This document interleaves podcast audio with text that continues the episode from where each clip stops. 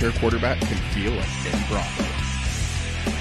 The views and opinions presented on the I'm No Joe channel belong solely to the person expressing them, no one else. If we say it, means we meant it.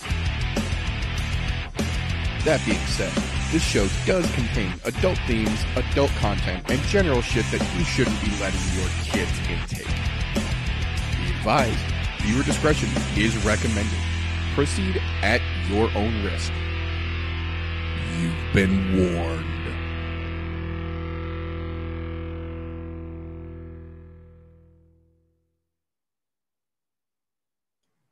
We could be. We might be. We are live. Welcome, ladies and gentlemen, boys and girls, children of appropriate ages, to the I'm No Joe YouTube channel. Welcome to the latest episode of the I'm No Joe podcast, where every armchair quarterback can feel like an Eddie Bravo. As you know, if it's Thursday, us, it's I'm No Joe. We are your home for all things punchy kicky. This is the I'm No Joe podcast. Thank you for tuning in to this, our latest episode, the long awaited, some may even say most anticipated show of the year so far. But before we get into that, we have got a couple of folks here to help get into the shenanigans and break down this shit talking with me here as I kick my fucking camera because, you know, we're live. Uh, first and foremost, uh, the interim new guy strap holder, as it were, by de facto, uh, the young gunner himself, the facially follically challenged one. RJ, how you doing, buddy? Doing pretty good, man. Got a lot of interesting shit to get into tonight. News, recent events, and the fight itself. So, Oh, oh, we do. so very excited. Oh yeah, glad you can make it, brother. And then, as is the case more often than not, across the octagon from myself, my Wednesday night homeboy, my combat shit talking compatriot, the one and only Golf T Vapes. How you doing, brother?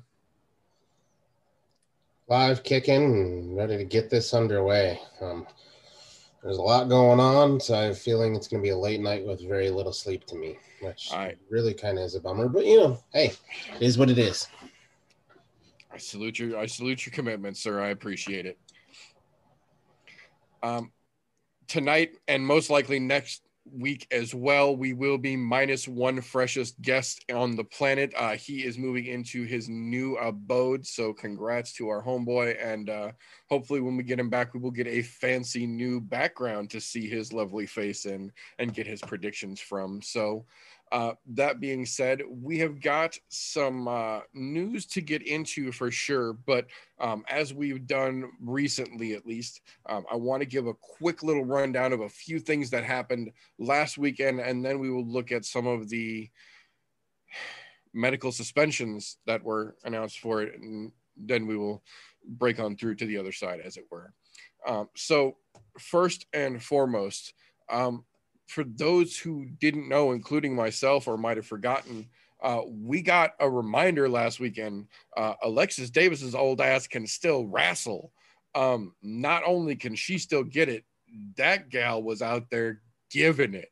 Uh, she was putting on a hell of a damn show. I was thoroughly, thoroughly impressed. I legitimately did not think she still had that in her, and she showed everyone, including my big mouth ass, that I was very fucking wrong. And so be it. Um, we kind of knew it was going to go that way. Uh, Mr. Moises went out there and just showed that Alexander Hernandez is not on the fucking level yet. No matter how much shit he might talk, he still ain't there yet. Uh, props to Thiago. Uh, well done, sir. Um, another one that we said was a damn good possibility, and it sure turned out to be the case. Uh, Bruce Leroy showed the fuck up last weekend. Uh, showed up and showed out. That man put on a fucking show. Um, props to that man. Um, but I do think, based on the way that it all went through, he might have hurt himself in the process of getting that triangle locked in. There was something real strange about the way that he completely bailed in the middle of a perfectly locked in and seemingly about to create the finish move like that and just not addressing it. He addressed it later on. Did he? I didn't catch that. Yeah, he did a post-fight interview with I forget who, and I don't remember if it was the day after or so. But he said he was worried about his legs gassing, so he decided to let go at that point and pull back the guard. Which apparently it was partially a gassing thing, but he also said he felt um, his head starting to slip too. So it was a there was a tactical move there. Position over submission.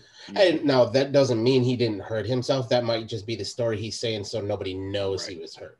Right. Yeah. I I felt his head slipping. Yeah, because my fucking knee popped. Yeah. No. It.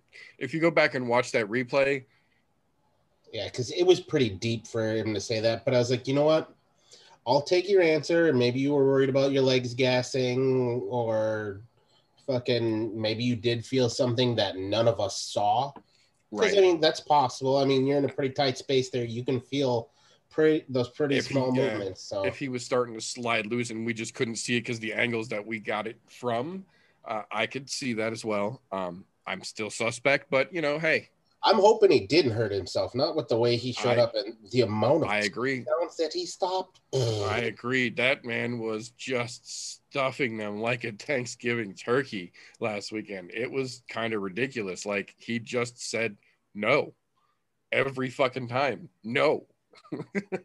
so, you know, hey, props to him. I, I legitimately hope he did not hurt himself, but man, if not, he chose a very strange way to bail. I'll say that. Um, Pedro, Pedro, Pedro. Um, I will say this for those who did not realize or did not know, Pedro Munhoz can stick to a goddamn game plan. And when that game plan is kick his leg out from underneath him, boy, you better start checking him early and often.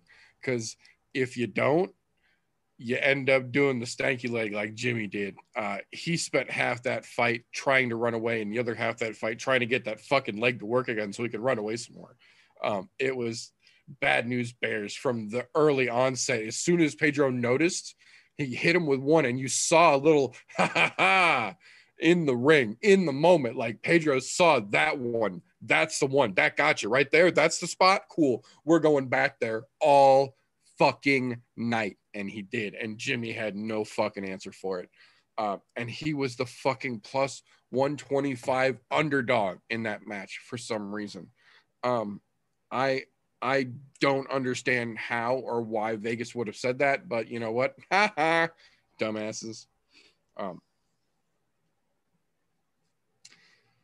moving on from there, um, it was late in the match, but Montana got her fucking eye popped, just blown smooth the fuck out. That shit looked like a piece of grocery store fruit when that match was all said and done.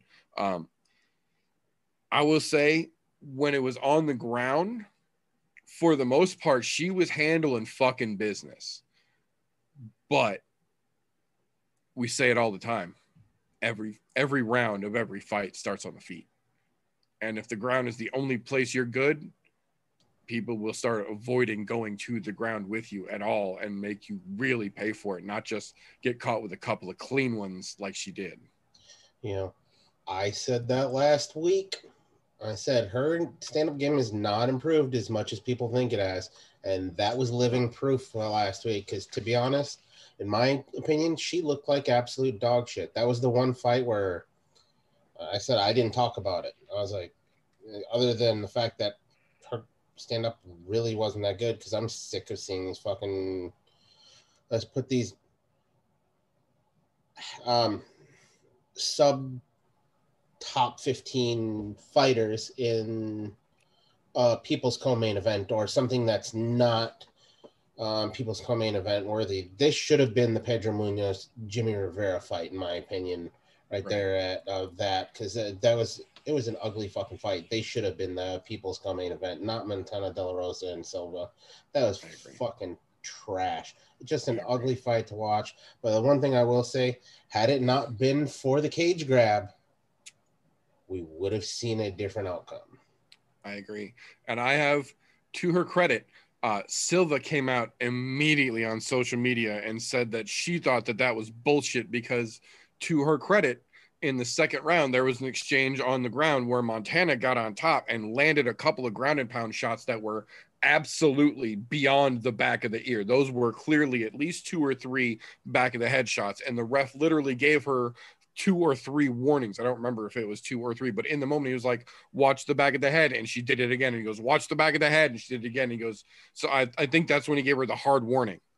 But she got away with a couple of back of the head shots, whereas the first time Silva grabbed the fence, she got a point taken. And I understand if that's how you're going to play it, everybody gets a point every time they fuck up, or everybody gets a warning. And and I understand I that understand. but the couple of lighter back of the head shots that Montana landed were not as significant, in my opinion, as that clear life saving cage grab that kept her from having her ass handed to her right out of the gate. So I, I see both sides of it, but even then, I still agree with the point taken away. the way the refs are supposed to call that. If it's a cage grab and it doesn't stop a takedown or improve a position, give them a Get warning. Right. However, if it obviously stops a takedown and it clearly fucking it did. obviously stops the improvement of position, right. then it's an automatic point. Uh, with back of the head strikes, those are kind of subjective because you know you kind of got to give them a warning in the heat of the moment. People might not always be paying attention. That's why you heard the And- couple and then the stern. Yeah. And the movement too. I'm- so I'm perfectly all right with that because you know what? You're fighting. You're you're fucking fighting. There. That's all there is to it. You're not thinking, oh well, if this person turns their head to the left, I'm just gonna hit him in the back of my fuck in the back of the head because you can't see what they're going to do. exactly. Now, after that second shot where she hit her in the back of the head and she heard the second time, that should have been enough to go, oh, hey, okay, let's switch, come from the other direction, something. yeah, you know? switch sides, something exactly. And so at that point, yeah, I see the stern warning, not point worthy, because to be honest, her ground pound is fucking terrible. Yeah, that's and that's exactly why I said I see both sides of it, but at the same time, it was not like she was doing. And I like Montana clearly, but it was not like she was doing significant damage from that position in that moment. I, I agree as well with the the warnings and then the stern warning because it's not like any one of those punches, if they would have landed clean on the cheek, would have been fight changing. Even though they landed in the back of the head, they weren't fight changing clearly because Silva was able to yell at the referee in the moment about it. So. I think the for me, the greatest thing though was seeing that automatic point deduction on the fucking takedown attempt for this reason. That happens so goddamn often, and we don't see points taken for it, and it can completely change the outcome of a fight. Like that could have been the moment where Montana completely took over. Yeah, I, I completely agree. I mean, she could have just grabbed off the wheel and went. Takedown. It was it was, and she had plenty of time to work with too, because that was still early in the first. Yeah, and Uh, she was. Yeah, that was. I agree. That was could have been the turning point, literally. Yeah, that could have been the turning point that said, uh, yeah, I would have said, okay, I'll eat my fucking words. Montana is better than what she looked, but um, given um, Silva those extra couple rounds because she didn't get taken down and dominated, it leads me to say Montana's still not that great. But you know, it, I'm I'm happy with that. I hope the rest of the referees were watching that and seeing how he immediately stopped the action, point, so Yeah, people made a- understand it's point, not yeah. okay. It, look, we understand it's a there's a mental thing in the back of your head that says, "Oh, I'm going down. What can I do to stop this?" Look, that's a natural reaction. Grab something to hold yourself up. But at the same time, you're a trained fighter. You know the rules. You're not supposed to do it. I get right. fact that it's a it's an involuntary muscle response because your body is always in self-preservation mode. That's Right. how that works. So, but at the same time, I hope it's a good stern warning to the rest of the fighters on the roster, male or female alike. Yeah, um, Don't matter. you can't do that if you're getting taken down. And I'm hoping more um, refs follow suit and actually do take points when that happens. I agree. I was. Like, I was kind of happy. Like I even like it. I, I even I even like how Herb handled shit in the main event with uh, open hands, doing the Jon Jones move whenever uh, Gane would put his hands just out and, and, and keep distance. Like it was just just in between rounds. I need you to keep your fingers closed. Stop doing this. That's a stern warning. Do it again. That's a point. Yep. Like I even liked how he was handling it because it, it didn't it didn't fucking matter. He got one eye poke because his thumb was hanging out and he fucking missed and fucking popped uh R- Rozenstruik in, in the eye with his thumb. Complete accident. The ref knows that. Rozenstruik knew that. But hey, fucking cut that shit out. Okay. I agree. I agree. Uh, I and especially seeing that from Herb, who has, to say the least, been on rocky fucking terms lately with the uh, community at large. Uh, it was good to see him taking that shit seriously as well. Um, but before we get too far ahead of ourselves, um, stepping along here, hot diggity damn, uh, Ankalaev is just too fucking strong to be contended with by anybody that they have put him in front of yet. Um, I'm not saying he's the best in the game, but goddamn it, they ain't found nobody that can fucking stop him yet. And they're starting to throw some serious fucking weight at him. Uh, that young man is strong as shit. Uh, he was powering through some serious takedown attempts, getting thrown at his fucking ass, and wasn't letting shit get away with it. He was like, no, no, no. Uh, if that guy, that's another one of those, like, he's starting to move um, out of the prospect category, in my opinion, into the uh, a couple more polished corners, and this guy's going to be a legitimate fucking contender category. Uh, we're starting to really see that he's not just a power puncher. He can go the distance if he needs to. He can stop adversity. He can stick with a game plan and put his power to use smartly throughout the fight. Could be a serious fucking problem for that division moving forward here. And I think it's time that they give him um a like a top six opponent. A respectable number. Yeah, a good respectable number. Because to be honest, he's fucking earned it. And the way he's powering through people, he's he, he's there. I I I think he well deserves to be up there right now. I mean, until he proves otherwise. Right now, he's definitely proved it. Agreed. Agreed. Yeah, that motherfucker. Talk about letting your actions speak for you. that motherfucker's doing just that. And hey, I'm watching. I'm paying the fuck attention. I ain't gonna miss any of that dude's fights anytime soon. I'll tell you that fucking much. Um, but moving into the actual main, um, Ciryl Gane, just like we said earlier, was using a little bit of Jones esque techniques, but managed to stay at range and keep himself completely out of danger for the most part for that entire fucking fight. Um, now, he didn't land the most damage in the process of doing that. Um, he could have absolutely been a little less gun shy. He probably could have gotten a lot more shots in based on the reactions that he was getting, but he did manage to almost Floyd Mayweatherly stay out of range of everything that was thrown at him or stay just on the edge of everything that was thrown out at him and threw some good fucking clean counters in the process. Um, the problem was he wasn't fighting to win, in my opinion. He was fighting to point his way to a decision, knowing that if he stayed at range, he could keep it at his pace and do this for five rounds and never really be in danger like other people who have fought Jairzinho have been. And that's kind of exactly what he did because for whatever reason, Rozenstruik was just afraid to pull the trigger. We did not see one uh, standard issue, I guess, uh, Rozenstruik, ch- you know, charge across the fucking cage with those Ngannou like fucking uppercuts that we have seen him throw before. Uh, we didn't really see him put much, you know, hard pressure against Ciryl in that whole fight, except for the time that Ciryl had his hand out and ended up with a fucking thumb to the eye.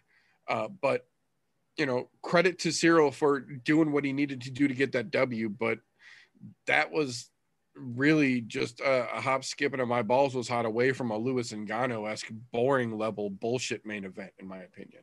um, it didn't really bode well for either gentleman. I would say. Um, my opinion, that fight went exactly the way that Ciryl Gane wanted it to go.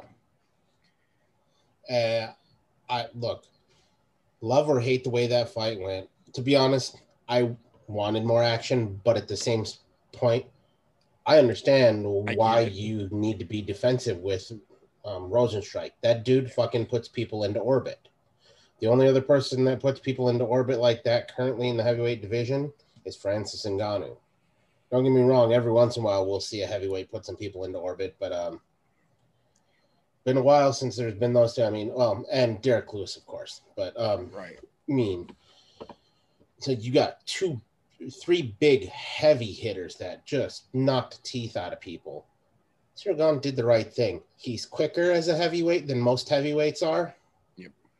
And he knows how to use both his kicks and his punches. I mean, he did a fantastic job uh, using the jab to maintain a good distance and keep, to be honest, Rozenstruik looked like he couldn't figure out Ciryl at all. Yeah. I Like there was something where it, things just weren't firing. Oh, whether it pissed Dana White off or not, fuck Dana White. Right. I'll say it outright. I don't give a goddamn.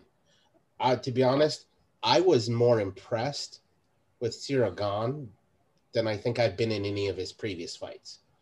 Because this shows he has the fight IQ to go in with a game plan, no matter how boring it is for the fans right. and accomplish what he's looking to accomplish, which is get the W. Look, W's pay the fucking bills.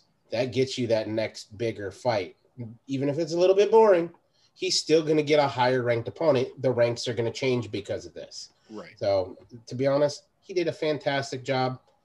Ciryl Gane, I'm on board that fucking train. Choo choo, motherfucker. Let him go. Um, Rozenstruik, you hit way harder than that. You should have been swinging for the fucking fences.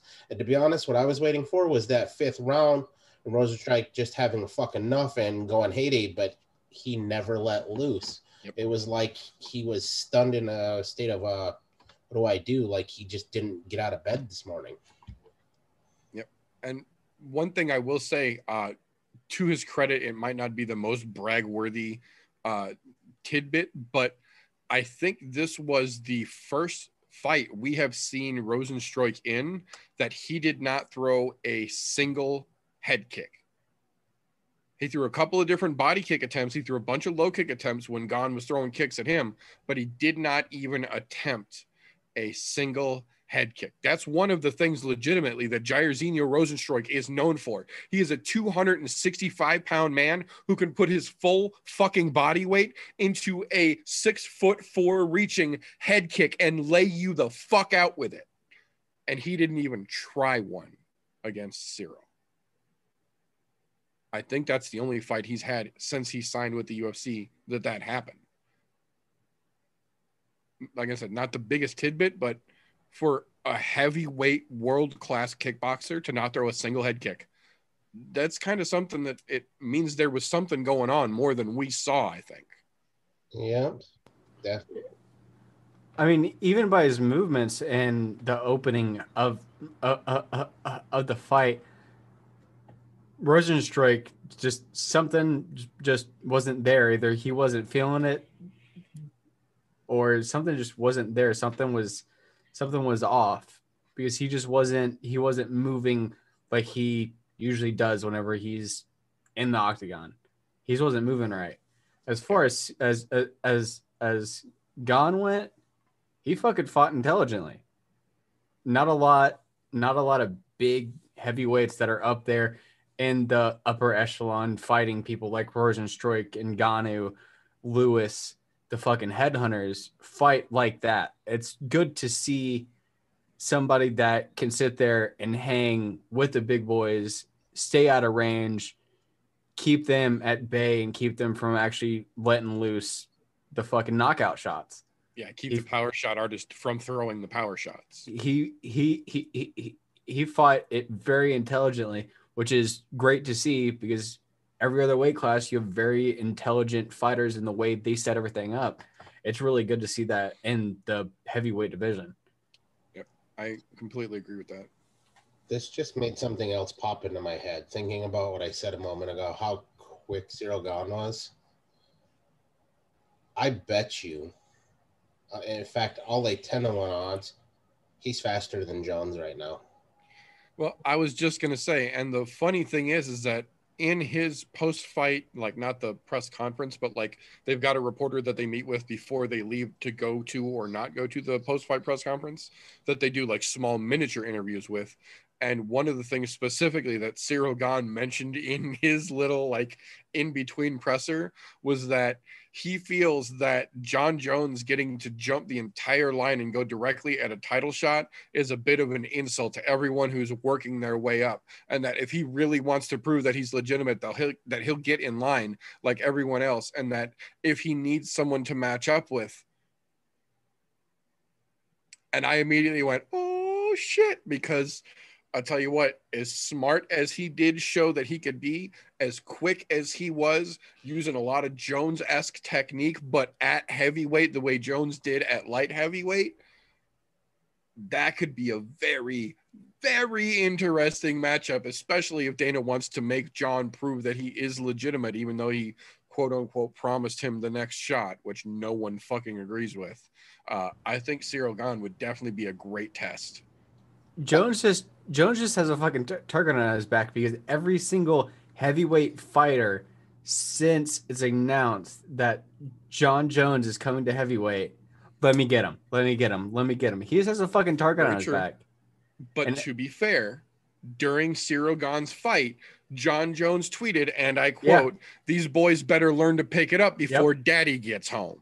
Yep. I So if it. you're going to talk that shit, you better be ready for a motherfucker to immediately turn around and call you on it, especially when he just won the fight you were talking shit about. Oh, well, here's the other kicker with that that I think is great. Jon Jones talking about pace at heavyweight.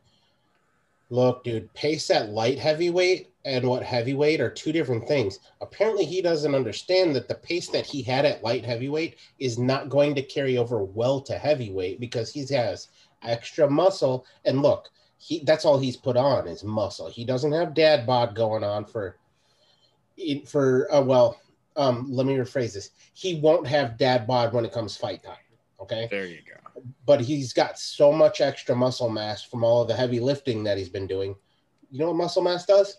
It eats Gas. oxygen. It blows through your fucking gas tank because muscles require way more oxygen than dad bod.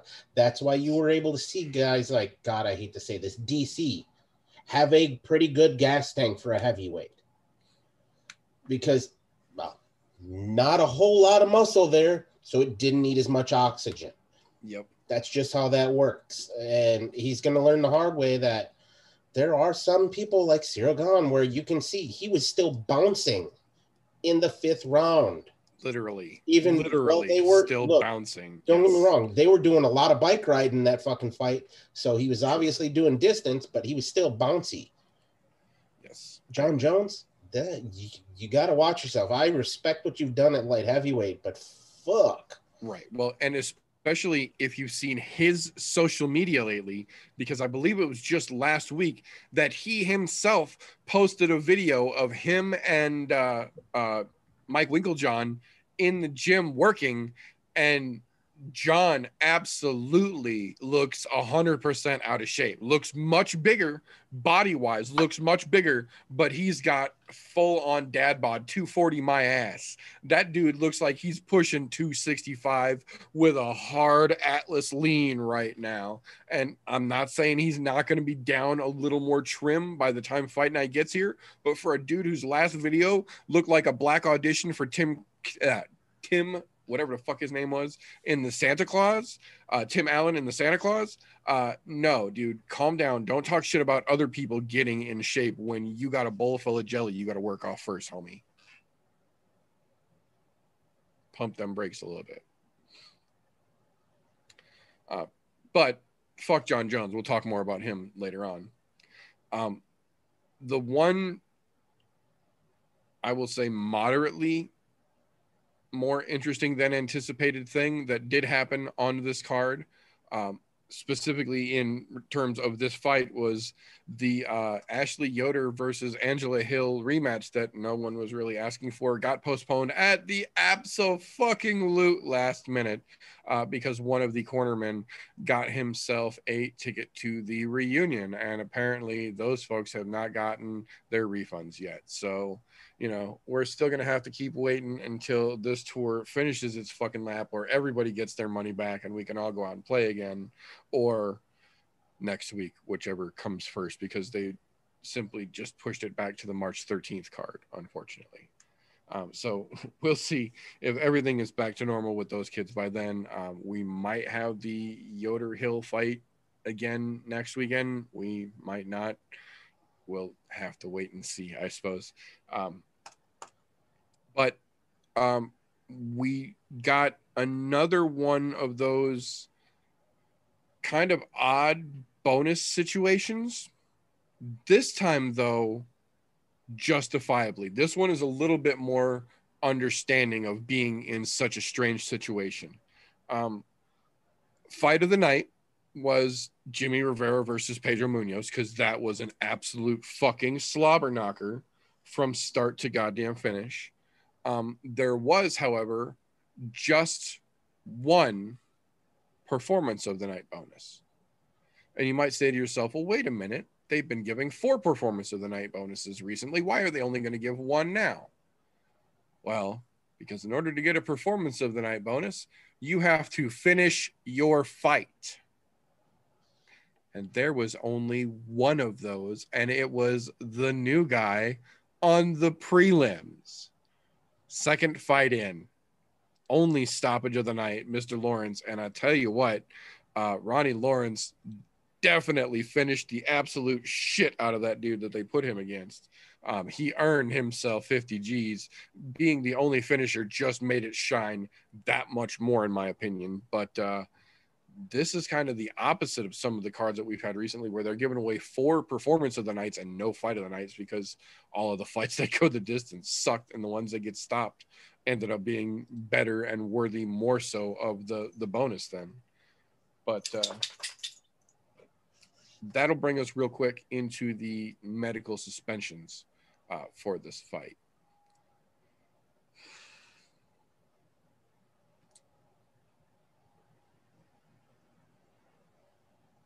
Jairzinho Rozenstruik, March 21st, just two weeks or two, three weeks rather. He's he's good. Uh, Krylov, March 30th, no big deal. Uh, De La Rosa, April 14th. That eye apparently wasn't too bad. Pedro, March 30th, nothing to worry about. Jimmie, April 29th, uh, unless he's cleared by a neurologist before then, because he took some fucking shots. So uh, makes a little more sense. Uh, Kroom, 14th, April 14th, rather, nothing big. Uh, Thiago, August 27th, were cleared by x ray because apparently he broke a bone in his foot, kicking Alex's dumbass. Uh, Alex, on the other hand, March 30th. Uh, Sabina, August 27th, or cleared by a doctor. Um, they think she might have broke her fibia. Ronnie Lawrence, badass win, uh, broke a rib, August 27th. Everyone else, March 30th, no big deals.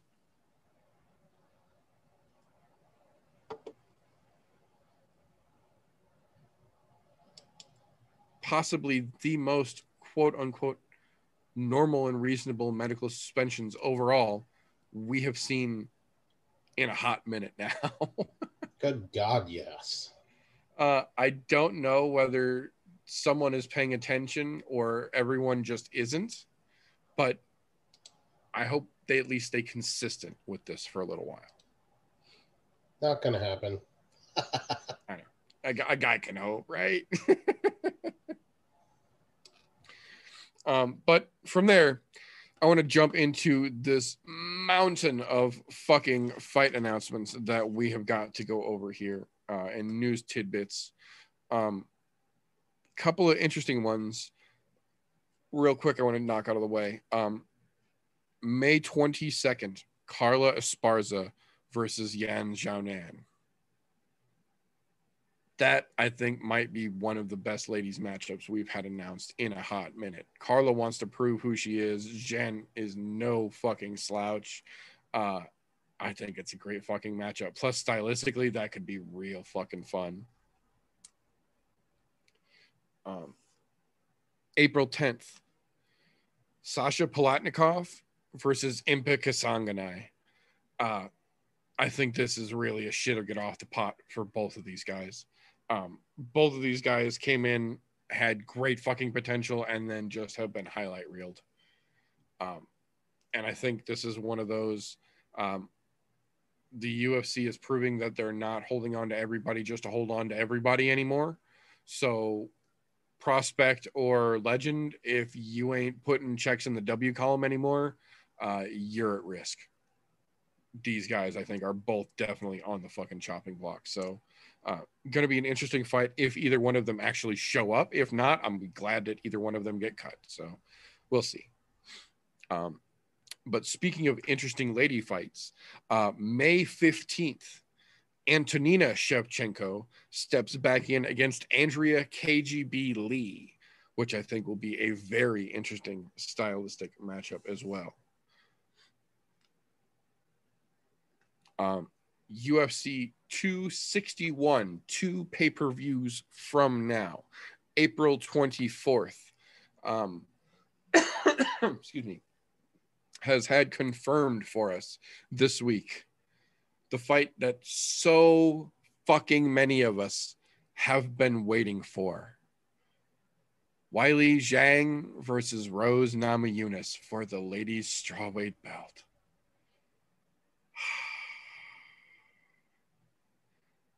Ah, I hate how much filler they are throwing in fight nights lately but if they consistently keep giving us massive pay per view cards like the one we're about to talk about in a little while and the one that they are building for 261, I'm going to grumble, but I'll be okay with it. I'm not happy about it, but I'll fucking deal with it. um, that is going to be a spectacular, spectacular fucking fight. Go on, buddy. No, go on. Go. Go as in keep going. Go, go, go on. That means continue to go, and then go some more when you get there, and then a little more, and then go one more. Now lay down.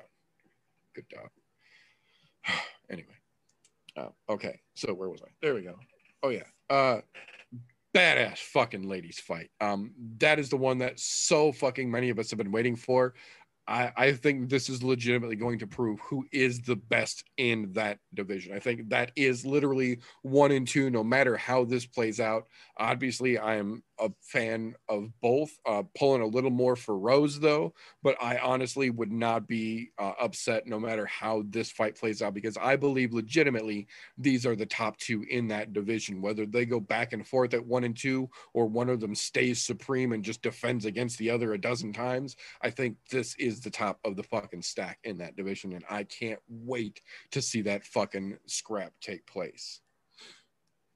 Um, maybe not as exciting, but definitely exciting on a couple more fronts here. We have got April 17th, the week before 261, Drakkar Klose finally stepping back in after all of these fucking fights keep falling through on the poor guy.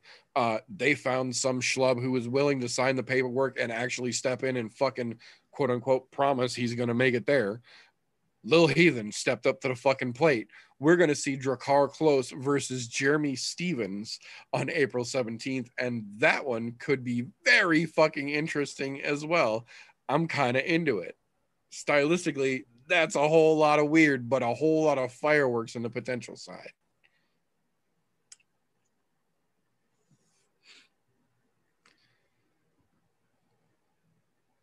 We got it. A a pair of very interesting ones announced today. Um, I'm honestly not 100% sure how I feel about either one of them. Um, the first one is for June 19th because they're starting to build their summer platforms out a little bit here. Um, Dhiego Lima looking to bounce back, I say with air quotes, stepping in against Matt Brown.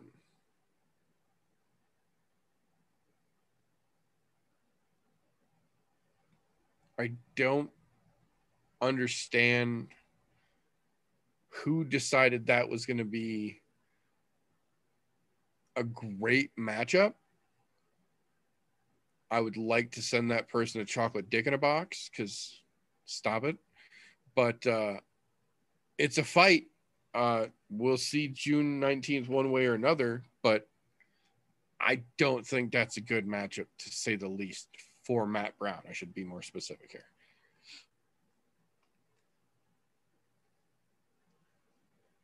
The other one, maybe not quite. Well, I guess it kind of could be as egregious, uh, considering that this one is actually for a fucking pay per view, uh, UFC 262 um, on May 15th. Um, Mr. Release me from my contract, then I'm going to sign a multi contract deal or multi fight contract right after that himself. Um, Edson Barboza stepping back into it on the main card, they're saying, uh, against Shane Burgos.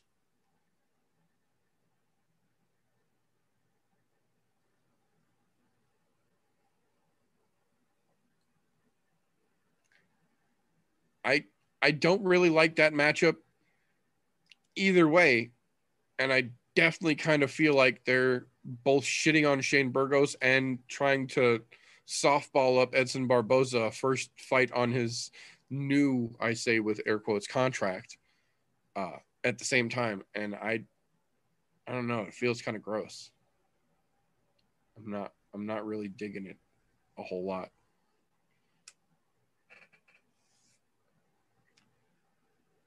I think because it's a pay per view. I think if they would have like headline a fight night with that, I I could see it. But I think because they're going to cram it onto a pay per view card and make people pay to see that, I, I don't know. I don't like it. I don't like it. One that I do like, however, um, we actually just got yesterday, and I was a little surprised but not entirely to see it. Um, for those of you who aren't up to date, in the recent months, uh, Dan Hardy has decided that he has the itch again, but not so much so that he wants to try and delude himself and get back in with any of these new up and coming killers. He he's not trying to get an example made of himself. He's kind of leaning into this legends league that everybody keeps kind of hinting at and since there are still several legends around who haven't retired yet he started trying to make a rally point to call matt brown since they fought at the same fucking time to uh have a, an exhibition match not a, a five rounder not a, a big you know title fight or anything not to try and steal anyone's rankings but to fight for the sake of, of fighting and for honor and you know to fucking fight. That thing that fighters used to do. Fight to fight.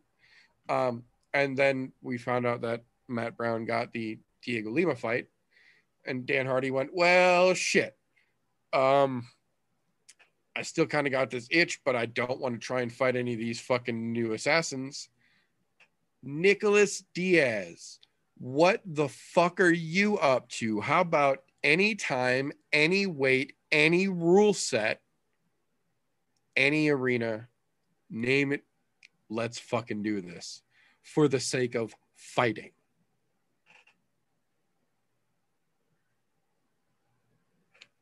I kind of like that. As much shit as the Diaz brothers talk, you want some fucking respect? There's a dude who was on your fucking playing field in your fucking prime time, still willing to fucking lace him up and get down with you you set the fucking terms. Put up or shut up, Nick. I like it. I fucking like it. I hope we see a red mohawk in the future. God damn it. Yeah, I'm actually a big fan of that call out a, a lot, to be honest. It That was makes fantastic. sense. Especially with that Matt Brown Dhiego Lima bullshit, which um to be honest, I think the Lima thing was for them to go, Lima, you shit or you get off the pot because he's been an absolute pile of trash his last couple of fights. And I knowing who his brother is, you would not expect that sort of garbage to come from the fucking dump and get poured into all UFC. Yeah, Here it fucking is. yeah, I, I agree with that. And you know what? Maybe they're hoping Brown will fucking knock him out, and so that way they have a good reason to cut him. I yeah, I could I guess I can see that too. It's not ideal, but it makes sense. The old scientific method. Fuck around and find out.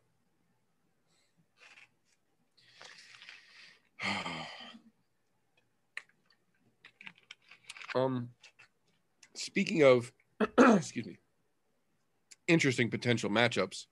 Um April 10th Joe Solecki gets back in the octagon, thrown to the wood chipper, as it were, stepping in against Jim fucking Miller, who can't seem to catch a fight, uh, but finally, again, catching a break, hopefully, if Solecki will actually make it to the ring. Uh, poor Jim just can't fucking get one to line up here uh, on circumstances beyond his fucking control. Uh, hopefully, Solecki will actually show up because I think that would be a pretty good fucking banger of a fight. Um, now, on the other hand, a not so uh, banger of a fight, seeing as how this is the third fucking time we have had to try to make this fucking matchup that nobody asked for to begin with. Uh, Bellator decided that at Bellator 257 on April 16th, they are going to, for the Unties Betines a fight match, put together Sabah Homasi and Paul Daley, or at least try to. Um, I'm really hoping this is a, uh, uh, like TJ was saying about uh, Lima Brown here, a shitter get off the pot for both of these gentlemen. Uh, Homasi is on a three fight win streak against nobodies. Uh, Paul Daley is about ready to just be sent to Rizin. Uh, I think if Homasi really fucks him up, that'll be Scott Coker's excuse to let him go. Um, on the other hand, if if Daley really shuts up Homasi and shows what he used to be capable of, um, that could put Daley back in the mix. So it, I I really don't think it's worthy of having them make this goddamn fight three times now, but we'll see. We'll see. Um, a couple that I am very interested to see how they play out. Um, April 17th, Luis Pena gets back into the octagon against Alex Munoz. So tall, lanky motherfucker on tall, lanky motherfucker action. Uh, could get very interesting with those two styles. Speaking of interesting styles, um, May 8th got a pair of oh shit kind of matchups added to them. The first one, Roxanne Modafferi versus Taila Santos that's a pair of very unorthodox to say the least styles that could make for a very interesting match. The other one that they added uh the bricks getting the hi-hat treatment apparently here. Uh jimmy flick stepping in to take on figgy dose uh francisco figueiredo on the may 8th card as well.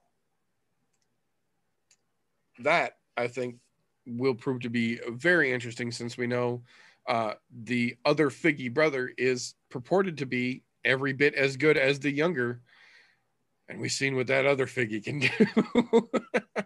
so uh, the brick was pretty goddamn impressive in his debut. We'll, we'll see if he can live up to the hype here. So I, I kind of like that matchup. And on a card with uh, Modafferi versus Santos, so there's another equal possibility of some weird stylistic matchups.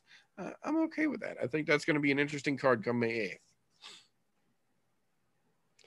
uh, May 1st, we did get a last minute, but still very interesting announcement just today. Uh, Cub Swanson stepping back in against Giga Chikadze. That is going to be a very, very fucking interesting matchup to say the least. I'm kind of excited to see how that one plays out. Um, two more little pieces of news here, real quick, and then we will dive into some meat and taters. Um, the first one Uh, the UFC announced officially both Junior Dos Santos and Alistair Overeem have officially been released from their contracts and are no longer with the UFC. And immediately upon word of their release being made public, Scott Coker immediately stated that while he has respect for both gentlemen, he has no interest in signing either one of them. Their roster is good right now. Where have we heard that before from him? That's what I was gonna say. We we've I was about to heard that, that before. Yeah. Um, the the only difference here is that JDS made a post that basically thanked the UFC for his time with them and said that he is looking forward to see where the next step brings him because he's not done yet. Whereas Overeem basically turned around and retired. Uh, said that you know he wants to thank the UFC for giving him all of the opportunities that he had. That you know because Dana White legitimately you know gave him some fucking praise. Said that Alistair Overeem never once in the entire time he was employed by the UFC turned down a single fight. Not once. Every single time they picked up the phone and called him, he said yes. Didn't matter who the fuck it was, when it was. He said yes every fucking time. There's something to be said for that. But Alistair basically said in his post that he said that he had one more run left in him, and this is the definitive end of that run. He wanted to thank everyone for his support, but this is the end of the road. So I, I think legitimately here, Overeem is going to call it done. And I have a feeling that JDS might try and either slide in over at PFL or maybe get a couple of fights in Bellator. Either way, I I don't know, man. I don't I don't know.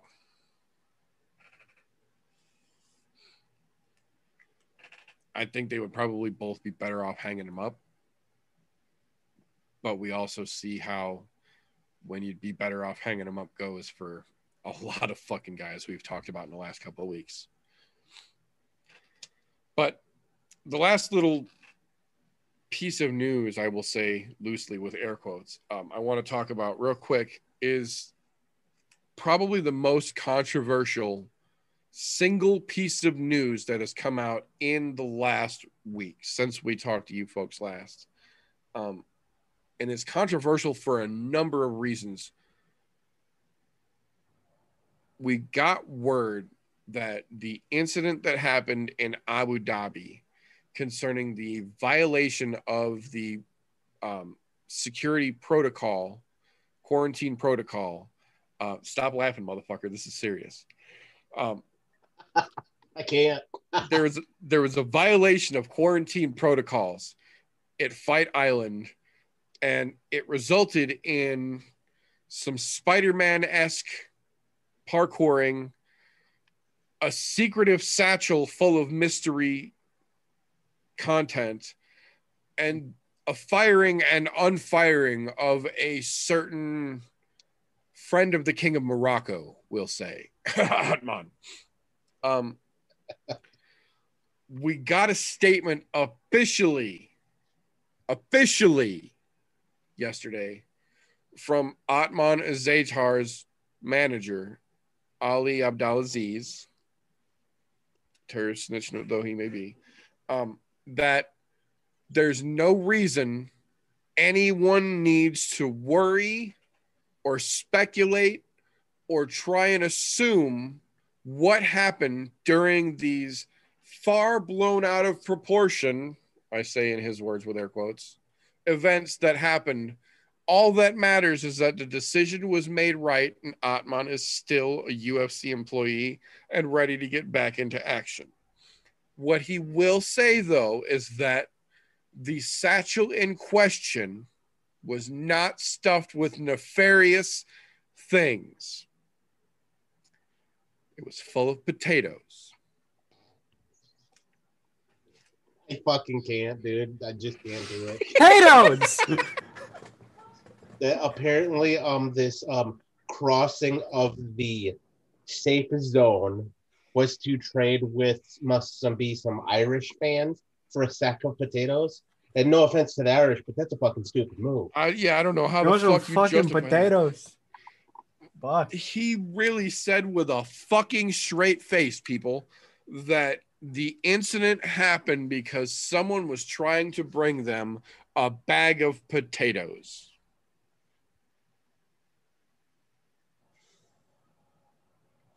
D- There's no fucking words for that dumb shit. Well, other than the fact of whose mouth it came out of, because that motherfucker spews some really stupid shit. This is why I don't understand why people legitimately will be confused or not understand why so many of the MMA community at large have no faith in anything that comes out of Ali's mouth. Potatoes. Potato. Damn taters. Boil them, mash them, put them in a stew. Were they russets? Were they fucking Idahos? Like they better have been made of fucking- gold to be pulling some Spider-Man they? balcony jumping shit, breaking quarantine protocols in Abu Dhabi. Those fucking taters better grow gold, god damn it. That's my only question. What type of fucking potatoes are they? telling you. It's fucking ridiculousness, man. This is among many other reasons why most of us in the MMA world don't believe a single fucking thing that Ali says. This potatoes.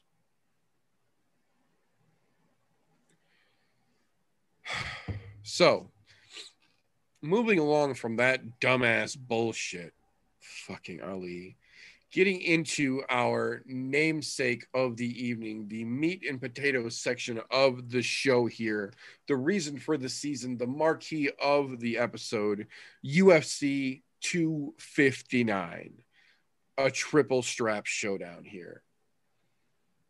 This is what we were talking about several times recently when we mentioned that they really do suck all the fun out of the fight nights so that they can put all of the good matchups on the pay per view cards. And while that sucks out loud, if they keep stacking them up as consistently good as they have got this one and the next two or three, I believe, already that they're working on, I'll grumble, but I'm still going to be in for it. So, starting with this one, this fight has 16 fights on the fucking card slotted originally. We've already lost one, so we're down to 15. But they slotted 16 fights on this fucking card. The early prelims, as of right now, have six fights on them still. That's fucking crazy. So clearly, we are not going over all these goddamn fights, but there are a couple in the earlies here that I do want to make a point to kind of give a mention to something that could be pretty fun. Um, first and foremost, the opening round, the opening matchup, rather. Um, Mario Bautista is a little fucking firecracker, and he is stepping in there against what would happen if Ruby Rhod did MMA. I mean, super green. This guy is spot on. Hard to deny. Uh, Trevin Jones is is Chris Tucker. Um, but that's going to be an interesting matchup because Trevin Jones is a little V-shaped ice cream cone motherfucker that's like all upper body, and Mario Bautista is one of those smaller, kind of almost scraggly looking dudes that just is crazy fast and crazy dangerous from everywhere. So the opening fight could be very, very fun. Um, Sean Brady versus Jake Matthews is it's a coin toss fight. It, it's a coin flip fight, in my opinion. Here, this fight is either going to be spectacular or a fucking snooze fest. This is either going to be a time to go get some popcorn or a time to sit down and eat some popcorn and don't fucking blink because it'll go real goddamn quick, or it's going to be real fucking boring. I don't see there any any gray area in between on that matchup. Um, but the main reason I mention that is because once that fight is done, we get to see the newest member of City Kickboxing make his UFC debut, Carlos Ulberg, um, stepping in against Kennedy Nzechukwu, who is, uh, to his credit, a great named individual with a very kid and play haircut. But to his credit, he also comes from the soup can, I mean, uh, contender series. So he's got that going against him right away. And that's never a good sign, especially against one of the boys from CKB, um, especially a guy that Izzy himself says is a reason that he would never lose enough weight to compete down at lightweight. So that should tell you something unto itself. I'm kind of curious to see if Izzy's really hyping up his boy or if this dude is as dangerous as they're trying to make him out to be. So I definitely think it's worth watching to give that man a shot. Eugene Bareman does not produce fucking lamos. I have no reason to doubt this is going to be another example of just that uh, Bareman's magic. So And Izzy said it right in the embedded. He said he's going to be the future light heavyweight king. I was like, oh, we'll see. yeah, that's exactly. There's a lot of there's a lot of faith being put in that young man, but look at where he's coming from as well. So we'll see. We'll see how that plays out. I'm kind of kind of curious, kind of excited to see if he's everything they're making him out to be. Um premier early prelim fight, I say with air quotes. Uh Tim Elliott versus Jordan Espinoza. Um not the most exciting fight, but I will say, um, I think Tim Elliott is going to get his ass knocked the fuck out for one simple, verified reason. He has abandoned the power of the mullet. And we have seen time and time again what that gets you. The combat wombat lost his, Ricky Simon lost his, and look what every fucking one of them has got for it. Tim Elliott shaved his off and said he's not growing it back. I think Espinoza puts him to fucking sleep for it.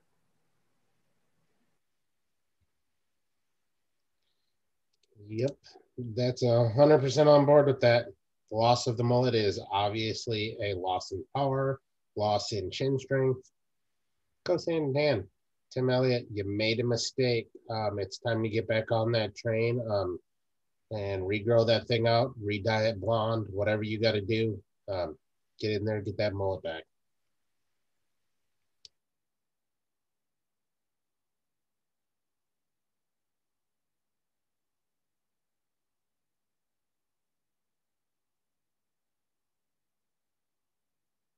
Hmm, Seems as though we have some downtime. The real questions. What type of potatoes were they? That's my question. That's been on my brain since I read that fucking article. What type of potatoes were they? That's all I want to know. Yeah, they could have been baby reds. They could have been adult reds. Uh, Could have been fingerlings, yellow fingerlings, purples. goldens. You know, um, mm, eh, was it a more waxy consistency potato, or was it a, a better masher? Something you use for fried. Something you're gonna throw with like a fried chicken and gravy. You know. That's that was like literally the question that, that the ones in my brain was what, what type of fucking potatoes are they? The real question, the real it- question is potato slang for something in? UAE. Looking it up. Googling that shit. I'm just saying, if, if potato means something different over in UAE, maybe he's actually telling the truth and we weren't seeing it correctly. I'm just saying, there are way less obscure things in Urban Dictionary.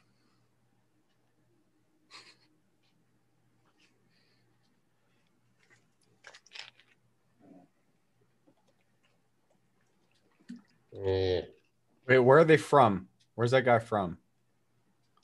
Morocco, I believe, Morocco. because they're friends with the Crooked King of Morocco.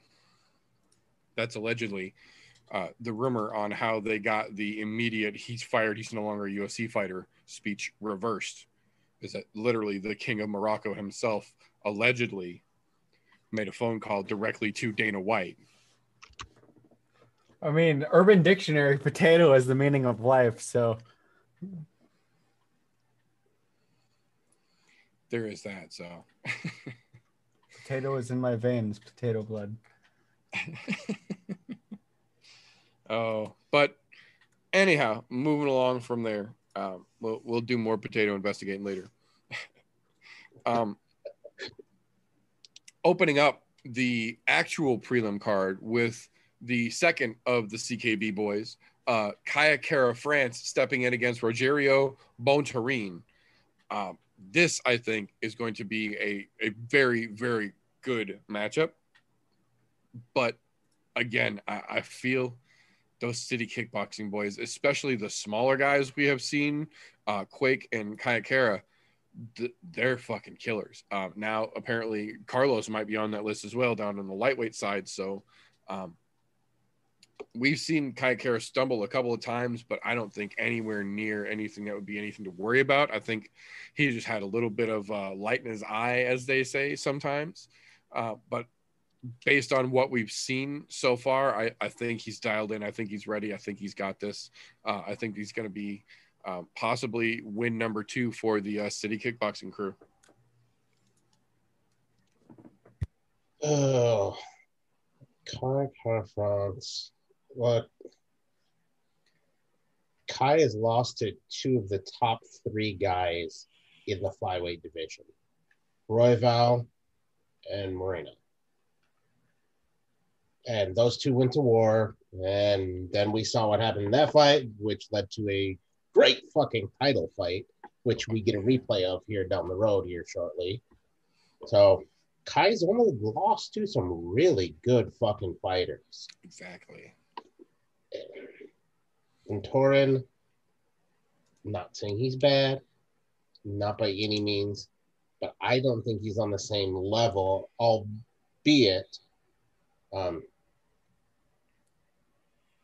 Kai Car Francis had those two tough losses to way tougher opponents. And to be honest, I think both of them are better than Kai Car Francis, period.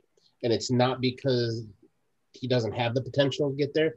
He's just still too green in my eyes. He's not there yet, is the way I see it. If staying with City Kickboxing, he will definitely get there, but Yes. he's not there yet.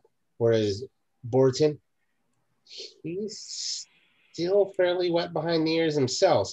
Um, how he jumped up into the rankings so fast, I don't understand. But hey, whatever, man. Hats off to you. You made it there, now you're about to um, take a, a, a L here. I don't think he can get it done. And what's really strange is the Vegas odds on this to me is that they have them almost as a coin flip. And to be honest, I don't think Bontorin is that fucking great. Yeah, So, I, I don't, mean- I don't think those odds make much sense either. I agree. I just saw that. It, I mean, they're what it? It's a like a minus 115, 141 or some shit. No, plus Switch that. 115 or something like that. I don't plus remember. 115 minus 141. but yeah, it's a little bit of a strange situation to see that they're um, not giving Kai anywhere near as much respect as he deserves. And I think a lot of that has to do with those two losses he's had in his last three fights. But also, again, they're not taking into account of where those two guys that he lost to are ranked in the division currently. Right. Agreed. I mean, it's kind of a weird position for him to be in. But you know what? You take L's, you only get mediocre odds. But in this case, I think they've got the odds completely wrong. I really think he's going to do a pretty goddamn good job of dominating him. Yeah. Uh Bontorin he is nowhere near where Kai Kara-France is and really any level of fighting. Uh stamina, fight IQ, the ability to do what Kai can on the ground or on the feet. He's just not there yet. I also don't understand how he got pushed up into the rankings like he did. I mean, he's a decent fighter, but he is not at the same level of the motherfuckers that are coming out of uh, city kickboxing. It's gonna be interesting, but um,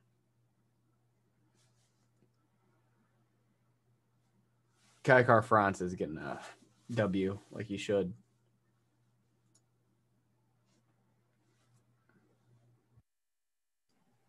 I agree. I, I think City Kickboxing gets their second potential win with uh, Kai Kara-France.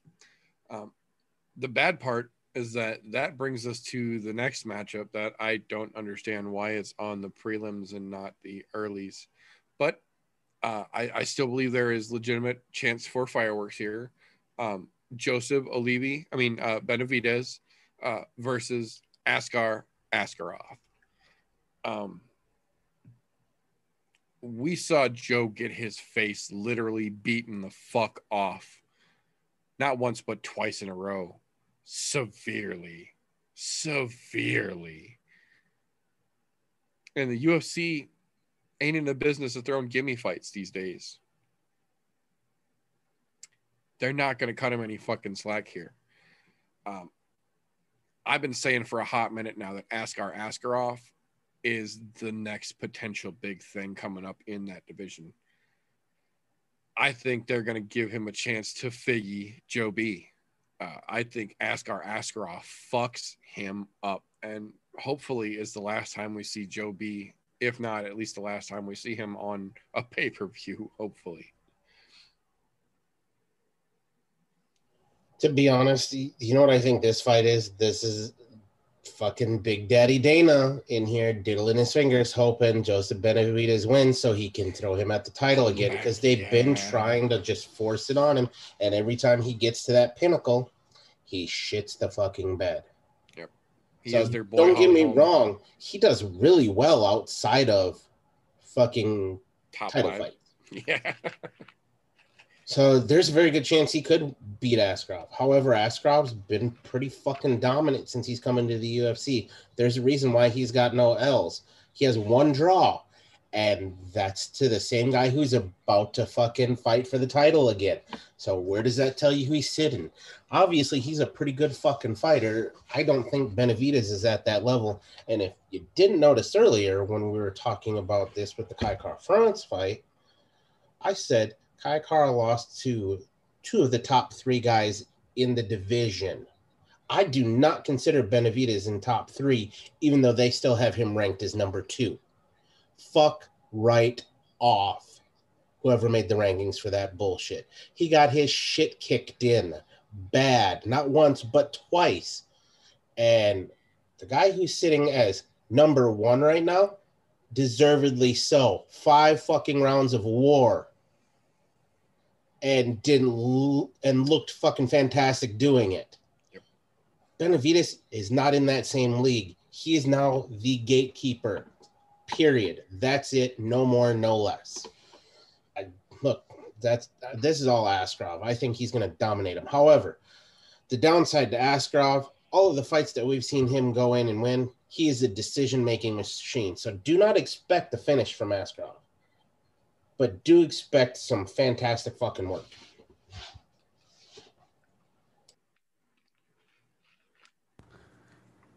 Yeah, I'm gonna second that. Um, I don't understand. I don't understand how Benavidez is still a relevant name in flyweight. I don't. I truly don't understand that. Uh, Askarov is gonna go in there and do work like he has before.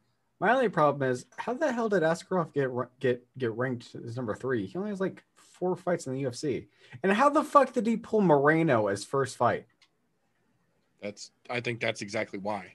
Yeah, I mean, true, but like that's that's that's that's a very that's a very interesting fucking way to step in to to, to the UFC, coming in to Moreno, and then three fights later, you're fucking number three.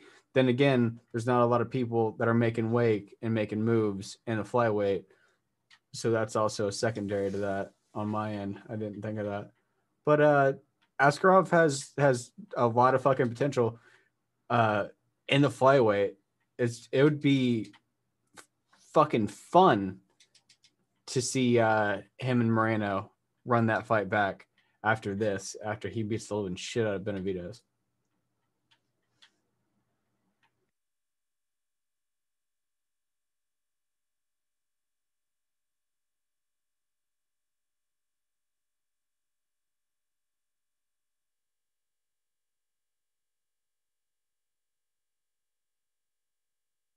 Do we have technical difficulties?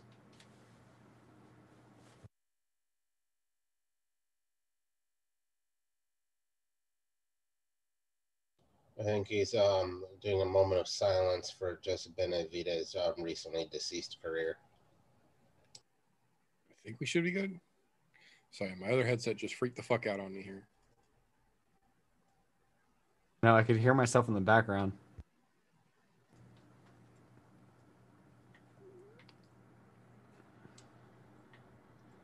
Making life fun. Good old technology. There we go. Now I got it. Okay. God damn it. Oh, hell of a fucking day, I tell you, folks. Um, but the interesting thing about, regardless of how that fight plays out, that brings us into another interesting matchup on this card that I'm very curious to see how it plays out. Uh, Song Yadong versus Kyler Phillips. Um, Song Yadong is just a fucking relentless killer. That dude doesn't understand how to be in bad fights. He's one of those guys. He's allergic. He breaks out in punches. Um, Kyler Phillips, on the other hand, we saw come through contender series, hit the UFC, and just immediately hit the fucking skids. Um, got cut, did some local time, and then has come back with a modified Jesus Surfer dude. Like he grew his hair all out. He's got the full beard. He's all about the you know chilling bra lifestyle. Nothing's important anymore. Everything is relaxed and chill out. But his fight style has definitely changed. He seems to have figured out whatever the fuck it was that wasn't in him the first time around when he was in the UFC. He got it. He figured it out while he was gone. Because since he has been back, he has been pretty damn impressive. Now, is that impressive enough to get past Song Yadong? I don't know. Um, I think it's going to be a very interesting matchup because both of those guys, at least now, anyways, um, have very unorthodox style, but they both have gas tank for days and they both don't know how to quit. Um, I think it's going to be a very, very interesting back and forth. I really honestly don't know who takes this one. I think it's it's legitimately that close that it could go either way. But I'm telling you now, it's going to be fun. To be honest, I'm I'm not on that boat. I'm on the I think Song Yadong gets this one fucking done. And nothing against Kyler Phillips, but I he hasn't fought the level of fighters that Song Yadong has. Not to say that Song Yadong has fought fucking absolute killers, but I mean, he did beat Vera, and Vera's a fantastic fucking fighter. And he's never an easy fight. Yadong managed to do it. And don't get me wrong, Phillips has had a couple of really nice fucking finishes since he's been back, but I don't think he's to Song Yadong's level yet. I think this is just another stepping stone for Song Yadong to keep moving upwards. However, the downside to this is he's fighting an unranked guy, so it's not going to move him up any further in the bantamweight rankings, which from its bummer. I think they're throwing this at Kyler Phillips to see if he's actually ready or not.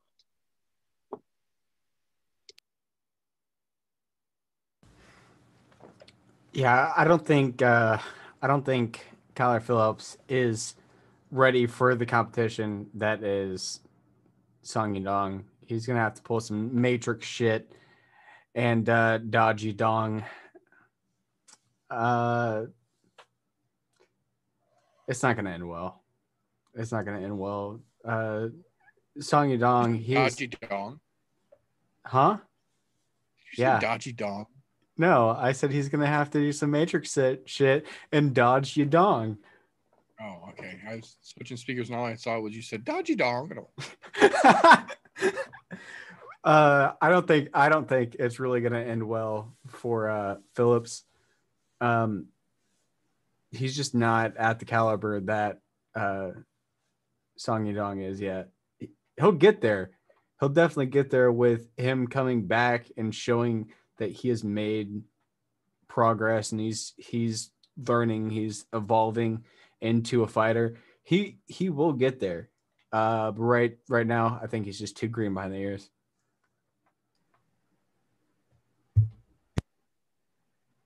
I can agree with that. I, I think that's a pretty fair assessment. Um, that, however, will bring us to our, I guess, the premier prelim, actual premier prelim fight uh, of the evening. Um, this is one of the fights that I said a while ago I didn't think should have been made, and I stand by that. I still don't think this is a fight that should have been made. I still feel like this is rewarding Casey Kenny uh, for being a fucking decision machine and just not really earning much. And then after the stupid fucking remarks that he made that I refuse still to fucking give credit or address, um, I definitely don't think he should have been rewarded with a fight of this much significance here. Um, that being said, I still think Dominick Cruz has enough left in the old dog to come out there and shut this motherfucker down. Casey Kenny has not shown me anything in any of his UFC fights to impress me to think, even for a split second, that, you know what, Dominick Cruz better watch his ass.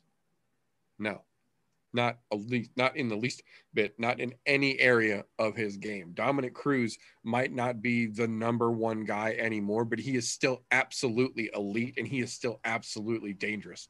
Not to mention, he just got his fucking golden USADA Letterman jacket this weekend for completing the what is it 50 50 clean tests in a row or something like that whatever the the crazy fucking club is that you have to have had USADA up your ass for a hot minute that only a couple of them have gotten coats for Dominick Cruz got his this weekend for exemplifying what it means to be a clean athlete when several of his fucking brethren in the division from his era, from his range, from his, you know, echelon have popped hot. Dominick's still out there doing the goddamn thing. So, um, aside from being a douchebag and getting unearned fucking shine and then being a douchebag and fucking opening your mouth and letting diarrhea fall the fuck out and not even owning up to it uh fuck casey kenny i think dominick cruz puts a fucking whooping just starts a fucking clinic and schools this asshole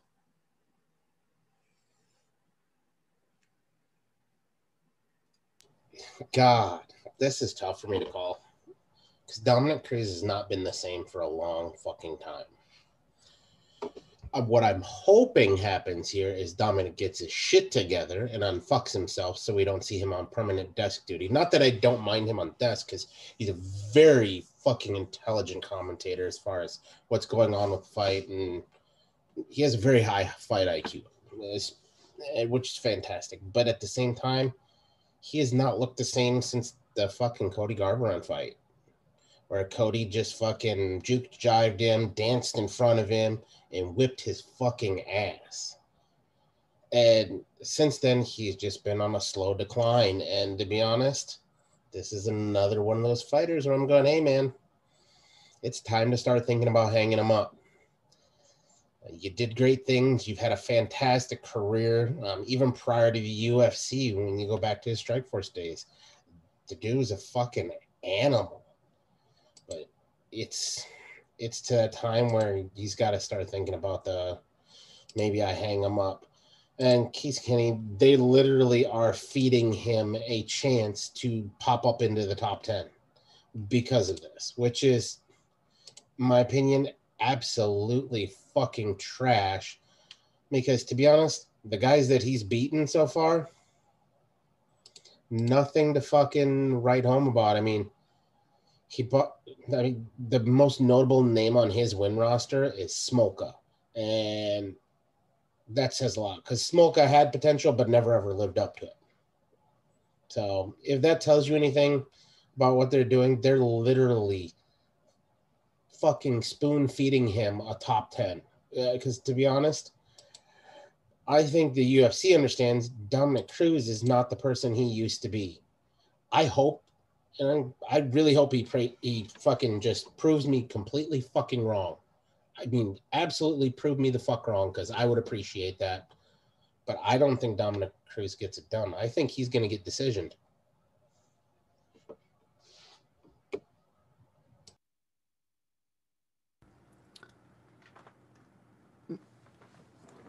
Now, what I hope happens, what I hope, what I hope and pray, because Dominick Cruz has faced the toughest motherfuckers of bantamweight inside the UFC, from Faber to fucking Henry, uh, Henry Cejudo, Garbrandt, Dillashaw before he was a fucking uh, EPO freak. Uh, I truly hope and think and fucking pray that he is there enough to shut Casey Kenney the fuck up. Uh, Cruz is fight IQ is leaps and bounds ahead of what Casey Kenney's ever fucking will be. I don't care if you look at Casey Kenney five years from now, Dominick Cruz fight IQ will be will be leaps and bounds ahead. Um, Dominick Cruz was one of the best, still is one of the best in the like that the bantamweight has ever seen. Um, he's fought much tougher fighters than what Casey's even imagined. Uh, but this is absolutely one of those shit or get off the pot moments for Dominick Cruz. I fucking hope he can put Casey to sleep early. That's what I want to happen. Can it happen? Maybe. I'll find out on Saturday. But I hope it does. So I fuck Casey Kenney. I'd say to be fair, the potential is definitely there. Um, I don't think Dominick has lost nearly enough of his power to where he couldn't fucking knock Casey Kenney out, and he's clearly still got the speed and the movement. Uh, I, I think he would really have to really, really fuck up to lose this one. Um, not saying he can't, but I think he really has to shit the bed to lose this fight. Uh, that being said, though, that will bring us into the main card itself, the meat and potatoes portion of this meat and potatoes segment of the show here. Um, this is the part where I get a little melancholy here because, on one hand, we have three fucking title fights. On the other hand, the fights leading up to it, they're a little suspect, is what I'll say. Um, we're opening the main card with Thiago Santos versus Alexander Rakic.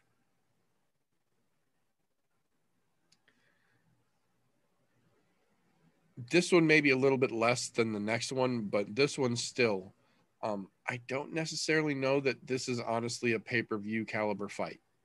Um, I'm not saying it doesn't need to happen. I, I, absolutely think it's a good matchup. I just don't know if it's a pay per view good matchup, is what I'm saying. Um, Thiago Santos, we have seen glimpses of greatness with him. And then we saw Glover Teixeira beat him like he owes him money. Um, Alexander Rakic we have seen glimpses of greatness with him, but inconsistently.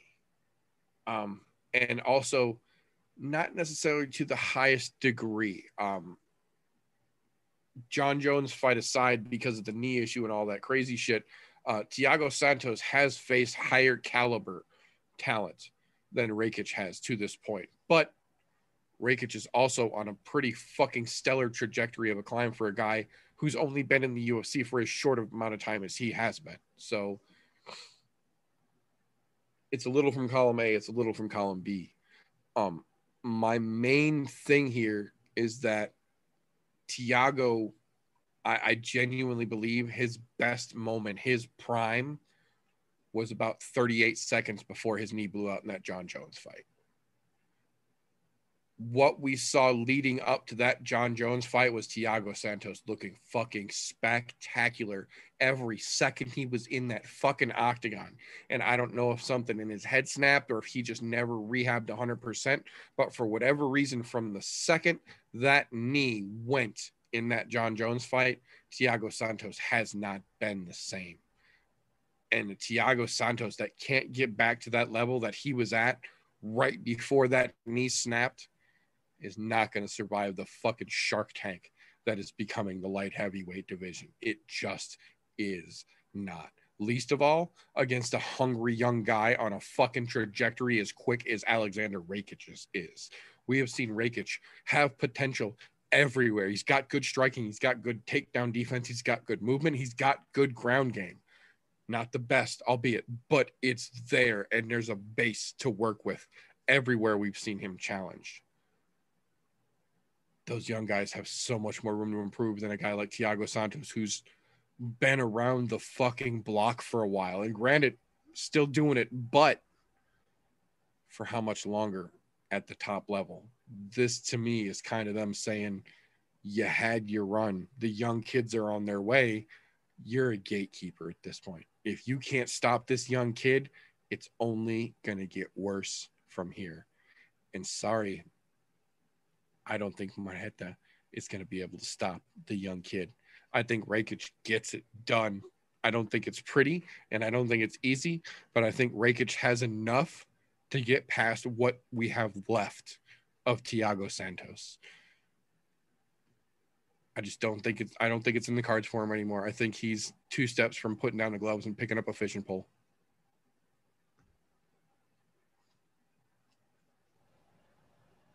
I'll say it. Thiago Santos is in a shitter get off the pot moment here. Um, I agree 100%. He has not been the same person since he blew out his knee. And when that knee blowout happened and then his comeback fight, we had said it. I don't think he's fucking ready. I don't think that knee is fully healed because he hasn't looked right since then. He hasn't moved the same. This is Alexander Rakic fight to lose. And as fucking inconsistent as he is, it shouldn't be too hard to beat Thiago Santos. However, who knows? Maybe he got some weird fucking good vibes from his old lady winning. And I say winning with a, just a casual W there because it was a fucking terrible fight. But anyhow, maybe that's enough to motivate his ass to actually get a W. But we'll see. I mean, the one good thing he does have going for him right now is that he trains in the same place as the lioness does, and that that's a huge fucking um, that's a huge thing. Getting to train alongside with the champ for the same fucking card.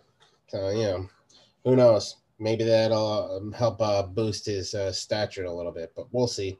I don't think so. I think he's going to go down on an L, and I think we're going to see him drop down to like number 10. Oh, that was the other thing. Um, real quick. Um, watching his pre-fight press shit. Um, some of it, a little bit, was on embedded, but some of it he had posted on his own. Uh, some of it was on, I believe, it was on MMA Fighting. Uh, some of it was on Bloody Elbow. Um, he has said to multiple reporters now that coming into this camp, he was walking around at 256. Jesus fuck. That's after the Glover fight. So you ain't putting that on your leg. You ain't blaming that on physical therapy and eating ice cream because you can't work out. 256. That's like, even if you can get from 256 down to 205, that's bad. That's fucking bad on your body. I don't care who the fuck you are. That's not something you get accustomed to or you can do easily. That's fucking bad. So that's another reason. I think he's just going to be too fucking worn out, too drained. I think Rakic just going to rack his ass.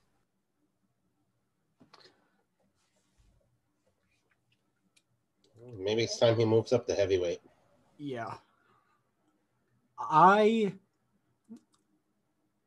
I'm going to be the heel for one reason and one reason only. And and all the pressers of, of, of over this week, Rakic is only thinking about is he winning light heavy over uh Blachowicz. That's his that that that was literally five minutes of his pressers.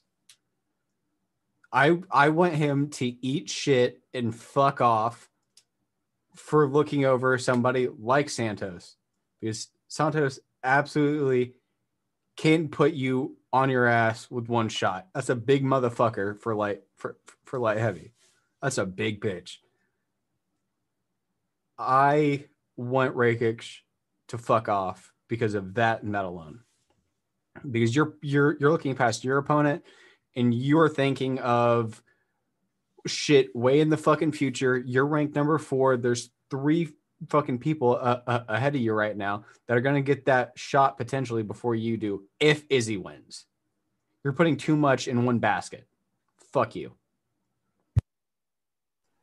I, I can absolutely, absolutely understand that. Um, and ironically enough, uh, that will bring us directly into the next fight that I said I, I'm still a little questionable about the placement on the card here. Um, I think this one could have either main evented its own fight night or maybe been the premier prelim fight. Um, Islam Makhachev versus Drew Dober. Um, aside from the fact that I think just on general fucking principle, Drew Dober on a bad night could ragdoll the ever living fuck out of Islam Makhachev's goofy looking ass. But on top of that, in the same vein that RJ just said, Islam has literally spent every moment there has been a fucking camera or microphone put in front of him for the last at least month, not even just fight week, for the last month or so, talking about how he's not just being compared to Khabib. He's here to take over for Khabib, that he is the next champion of light heavyweight, that it's just a matter of him getting to the belt that's already his, that Khabib is just holding on to for him. First and foremost, you're ranked 14, sweetheart. Sit the fuck down. Secondly, and more importantly, Drew Dober is standing in front of you, and that motherfucker is a problem for anyone. I think Drew Dober, like I said, on a bad night could just absolutely fucking mollywop Islam Makhachev into next Thursday. But I think on a good night, and he looks like he's ready for a good night, I think Drew Dober gives Islam Makhachev a very, very sorely deserved reality check and hopefully a fucking wake up call. I doubt the wake up call happens, but the reality check is unavoidable. I think Drew puts a fucking hurting on this overhyped asshat Drew Dober all fucking day. You know, for a guy that I'm not a fan of, I have to side with him on this one. And it's not Islam Makhachev because I don't mind Islam Makhachev. He's just another fucking another one of those Dagestani wrestle fuckers. But I don't like Drew Dober. I just don't fucking like the guy. Period. There's something about him, something about the way he carries himself. But there is one thing that motherfucker does do, which is very, very impressive. He finishes motherfuckers with these right here. Credit where credit is due. Drew Dober is an absolute fucking beast of a puncher at lightweight. There's no, I don't think, in my personal opinion, in the lightweight division, nobody hits as hard as he does. His last three fights knockout, knockout, knockout. First round knockout, first round knockout, second round knockout. And it was late in the second round in his last fight. So he does carry the power late. This is a Drew Dober um, uh, putting Islam Makhachev back on fucking notice that he's not as good as he thinks he is. The only way that Makhachev wins this fight is if he wrestle fucks the shit out of Dober. Because to be honest, Dober's ground game, not very impressive at all. Kind of shitty, to be honest. But god damn it, if he catches Makhachev, that's fucking all she wrote, and Makhachev goes nighty night. Uh, I'm betting on Dober here. He may be, if I'm not mistaken, he is listed as the underdog in this fight, but I still think he gets it done. I think he knocks him out inside of two.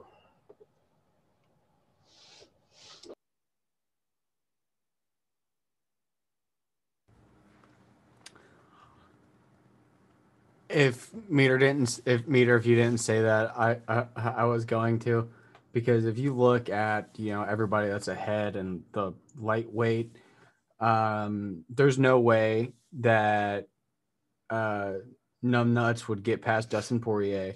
There's no way he would get past fucking Charles Oliveira, Justin Gaethje. He could get past Tony Ferguson, uh, Conor McGregor. That's an iffy. Paul Felder, no fucking way. Uh, you're looking at a steep, steep climb that you're not gonna fucking that you're just not it, you're just not gonna fucking get there. So good luck. Uh, Drew Dober on the fact that Islam Makhachev is a fucking idiot. Back to back. That's that's a that's a that's a rare occurrence. I, I can agree with that. Um, I, I, the only, I will say this, um, the only potential silver lining I see about this fight being on the main card of a pay per view event in Las Vegas is that it has brought Khabib back to Las Vegas again to corner Islam. And while he is here again, he is going to have dinner with Dana. And hopefully, again, he will tell him for the 73rd fucking time in two months, he's retired. Move on, you thirsty hoe. Jesus, titty fucking Christ. You know what? That's not a good thing for me because you know what this does? This gives Dana a reason to lie again to the fucking public and say, oh, he didn't say he was done. He didn't say he was retired. The fuck if he didn't? He's going to have dinner with him. He's going to go, well, he's not certain. Um, he might say, well, it depends on what happens with blah, blah, blah, blah, blah, blah. No, get fucked. It just, this is a fucking terrible thing for him to be here.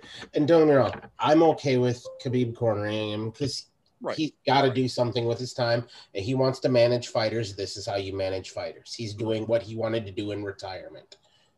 But it's giving Dana way too much fuel to say, oh, I'm not sure, and lollygag around with holding that fucking title up. That's actually what I'm hoping he does. Here's why. He might not have been the best example of it, but Khabib has made a point to stand on him being a man of his word. How many times will Khabib publicly say, I'm retired, and then let Dana say, Khabib said he's not retired before Khabib himself comes out and makes a definitive, I'm fucking done statement? If you're going to tell me you're this big fucking man of morals and your word means everything, then give me your fucking word you're retired and stop letting him speak for you.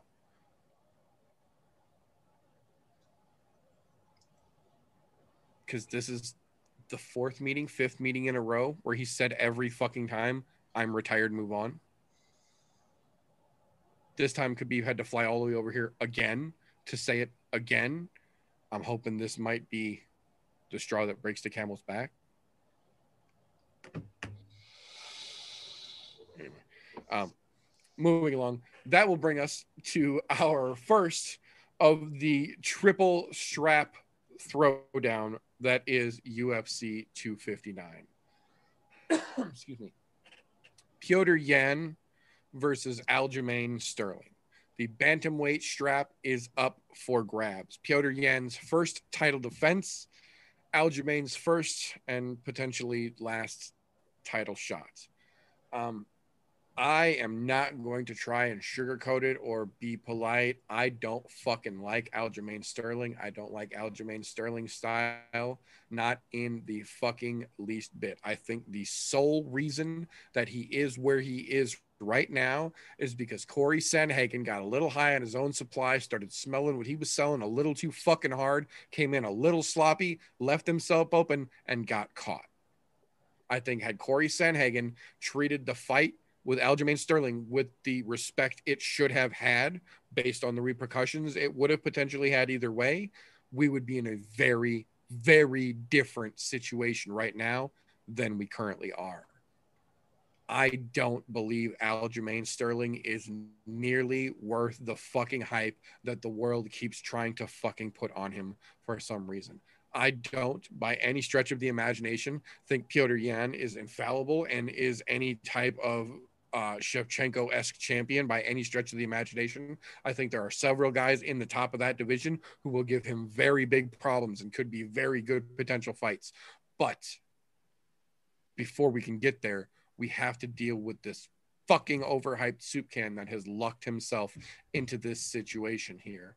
Uh, the Funk Master himself has weaseled his way up to a title shot, and I think it's going to end poorly for him. He has basically made it known that he is going to try to wrestle fuck Petr Yan because he knows that that is one of his weaknesses.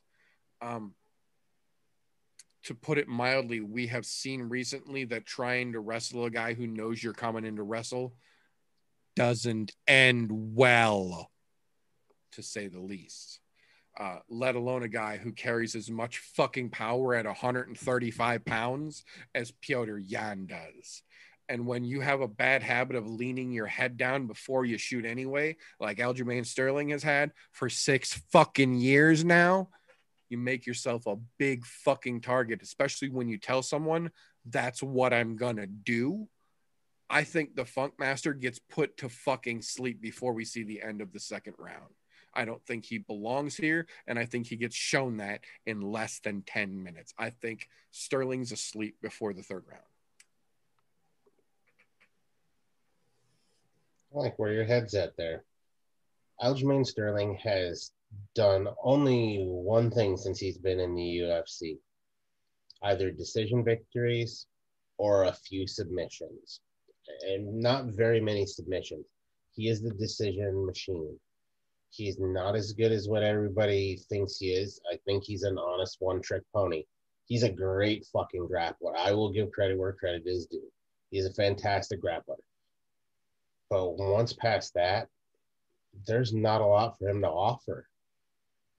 Peter he's came in here fucking hot and heavy. There's a reason why Peter only been in the UFC for this will be his this year will be his fifth year in the UFC if I remember correctly. Because he had one fight in 2016, and then there was like a year break or something like that, and then he got a couple more rolling. And that's when we seen him become champion, and then off some. He had visa issues for a little while, is, is how they explained it. He had quote unquote visa issues. So it, either way it goes, though, there's a reason why he's made it to champ for it so quickly. As Aljamain Sterling's been in the UFC since UFC 170. There's almost been a hundred, almost we're um 11 shy of a hundred fucking paid per views since Aljamain Sterling has gotten into the UFC. That's fucking absolute crazy that it's taken him this long to get to a title fight because you decision your way to it by wrestle fucking the shit out of people. It's not looking good, man. It's not looking good. The only good thing I will say about Aljamain Sterling is I like who he's training with. That old Long Island New Yorker, man. If it wasn't for him, he'd have no respect on his name. That's it. 'Cause that's the only credit I can give him. Because I mean, you got Ally Quinta back there helping you. That's about the best thing you have going for you. That and if you saw the embedded episode, uh, the guy standing on the fucking ladder like a lunatic with the drill in his hand. Merab! Oh yeah, that's right. Merab's there. I forgot about that. That's Him standing on the ladder is worth that episode watching alone, in my opinion. yeah, fucking that. I don't think Sterling has a snowball's chance in hell, unless for some odd reason Pichian decides, oh, he's not going for takedowns and just lets him have one. But we know he's that's what he's gonna do. So Yan should be more than fucking ready.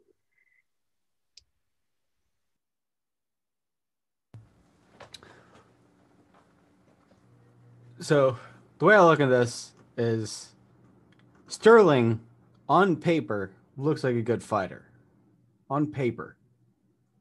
Like a good fighter. You can run back to his 2014 debut in the, in, in the UFC to his very last fight, which was Sandhagen. Paper, he- he has a very impressive win to loss ratio. The only downfall is whenever you take a deep dive, not even a deep dive, you just look at who he's fighting and who he's getting W's on, is there is literally fucking nobody. Like you're fucking mediocre at best on a good day.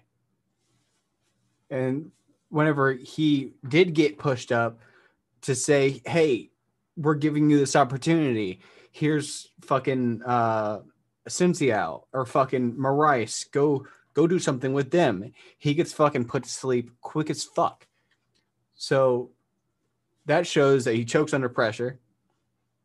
He's not as good as what he says he is. He's not as good as everybody thinks he is because he's fighting fucking nobodies. And he's getting a name on fucking soup cans. The only the only notable W that he has was Sandhagen, and Sandhagen was he was fucking gassing himself up, which you don't do as a fucking professional athlete. You just don't do that. You don't have to be a UFC fighter or an MMA fighter in general. As a professional athlete, you just don't fucking do that because you slip and fuck up and you lose, exactly what happened to Sandhagen. Aljamain Sterling is is is becoming notable on fighting fucking nobodies. Yan tore apart the division tooth and nail going against the best and the best and fucking murdering people. That's what he's doing. That's what he that's what he did and that's what he's going to continue to do until we actually get somebody that's notable in there to challenge him. Aljamain Sterling isn't that. I don't even think it's going to be is going to be going into uh third round. I'm thinking Aljamain Sterling is getting a fucking beautiful, beautifully timed uppercut in middle of the second, mid, late second round. Aljamain Sterling's going to sleep. I think it sounds pretty accurate. I think that sounds pretty close to how I think it's going to go as well. Uh, moving along from there, though, that will bring us to our co-main event, the second strap of Strapaganza we have got going on this weekend here. The ladies' featherweight belt is on the line. Excuse me. Amanda Nunes defending one of her two belts against Megan Anderson. Um, I kind of feel like if they're gonna do all three of these belts, they should have done it the other way around. They should have let the ladies go in the, the people's co-main, and then they should have put uh, Yan Sterling here. Um, but I understand they're doing it by weight, and that's fair. I get it. Um, but I I feel like this fight might actually be shorter than the previous fight. And credit where credit is due. Uh, Megan Anderson has taken her lumps and from every time she has had a bump in the road, she has done whatever she could to try and change her game to the extent that she literally took her last thousand dollars and every piece of clothes she owned, threw it in a bag, and flew from Australia to Missouri and uprooted her life to Kansas City to get James Krause to try and get her into fighting shape. And you know what? It might not have been easy, but there is a noticeable difference in her game since she has been under James Krause's toolage. I absolutely will not deny that, and I will not take that from her in any way, shape, or form. She has noticeably gotten much better since she has been under Krause's toolage at Glory MMA. The problem with that is, even though she is better than she was, she's still not to the level that Amanda Nunes has shown that even on her bad nights, she can perform at. Um, I am not the biggest fan of Amanda Nunes's style. I'm not the biggest fan of Amanda Nunes. Credit where credit's due. She is the lady goat. There is no denying that. She is the best living female MMA fighter in any fucking weight class right now, period. Um, had the judges gone a little different way with her and Valentina's fights, we might have a different discussion. But the way things stand now, Amanda is the pinnacle. She is the bar that has been set. And if you want to be considered great, you've got to beat her to get there. And so far, nobody can fucking do it in two different divisions. Now, the problem with that statement is that we are not talking about the bantamweight division where there is a fucking murderer's row of ladies just chomping at the bit to try and get at that strap. We're talking about the featherweight division, where now, including the signing of Danyelle Wolf, who will take on Felicia Spencer, there are seven women in the division. There literally is no competition. There is no reason for there to be a division, let alone a championship. There are so few ladies in that division that the UFC itself does not even recognize rankings for them. But here we are with another title fight for that division. And to be fair, Amanda Nunes has stopped every challenge they have given her at 145, and she has stopped every challenge they have given her at 135. My issue is that they are not giving her fucking challenges. I like Felicia Spencer, but she showed that she is not on Amanda Nunes's level. And I don't believe there is anyone else in that division, and I use that term loosely, that is better than Felicia Spencer right now. And we have already shown that she does not have what it takes to get through Amanda Nunes. She made her debut by beating the shit out of Megan Anderson very easily. And now Megan Anderson, coming off of Felicia Spencer going five rounds with Amanda, is stepping in thinking that she's going to be the one to make the difference here. And like I said, she has noticeably gotten much better since she's been in Kansas City. But I don't think she could have gained enough from where she was to be able to beat Amanda. I, I think she's going to give it a hell of an effort because, to be fair, there are not many ladies as big as Megan Anderson is. There are very few ladies that are six three. And when she went to the face off at the press conference today, she had some gigantic boots on. So she was legitimately like 13 and a half fucking feet tall. Amanda's not used to that. There's no way around it. But Megan is not as good with her range as she would need to be to give Amanda the problems that she has to to be able to take that belt away from her. I think that Megan is going to put up a valiant fucking effort and she is going to come out there firing on all cylinders, ready to do the best that she can. But I don't think that that's going to be good enough against someone the likes of Amanda Nunes. I, I don't think this one goes the distance either. Um, I do think this one goes a little bit longer than the the gentleman bantamweight fight. I do think this one makes it till either late in the third, maybe even early in the fourth.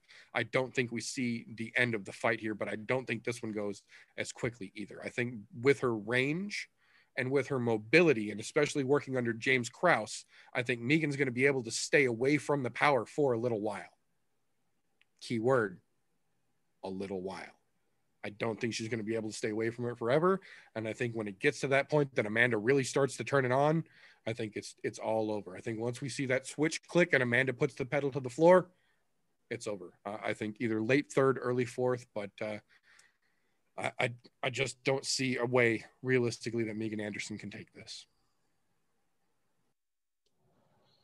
Yeah, I'm 100% on board on that um, for two reasons. One, Amanda Nunes is the GOAT for a fucking reason. She's literally stormed the castle, beat the brakes off of everybody who's fucking been put in front of her. Even the ones that had a good start, the Germaine de Randamie fight where Germaine de Randamie was fucking her up until Amanda switched the game and decided they were going to play on the ground. Um, I think this might be the same thing for Amanda Nunes here for this reason. Megan Anderson is still very wet behind the ears, but she's very good at managing her distance, using her length to her advantage. So I don't think we're going to see the power knockout. I think we're going to see the ground and pound finish for this fight because she's going to have to get Megan to the ground because I think Megan will manage distance very well. However, um, the other side of this, Megan's still green. She's only had five fights in the UFC. She, this is her third year in the UFC. She joined the UFC in 2018. Great, you get a title fight, but sad they're feeding you to the wolves. Because uh, to be honest, this is a they're using this as cannon cannon fodder Amanda Nunes, just so that way they can say they're trying to keep the featherweight, the women's featherweight division active. Look, I'm in the same mindset here. When you have this few of women at featherweight division, you have to do something else. You need to add more women to the division. There are plenty of female 145ers out there. They just haven't signed them yet. Maybe it's time that they do a um, go back to basics, I'll say, and set up a fighter house for women's 145. Let them all duke it out. See who gets uh, the good contract, maybe even title fight, something like that. You know, go a little old school. And then if you're seeing more out of these girls when it's that time, sign more than one of them. Just give one the big contract and the rest of them shit contracts. But you know, whatever. You got to add something to this division because otherwise we're going to start getting um, the rinse and repeat thing. Not to mention Nunes has talked retirement. So this might be her, hey, we're to let you go out with a retirement W thing here. Because, I mean, she doesn't have anything else left to prove. The only other fight that would make sense for her is if her and Valentina wanted to run it back at some point. Other than that, It's a fucking. There's nothing else for her to do. There's nobody in either division that I see beating her, whether it's featherweight or bantamweight. It doesn't matter. She's still top of murderers row there.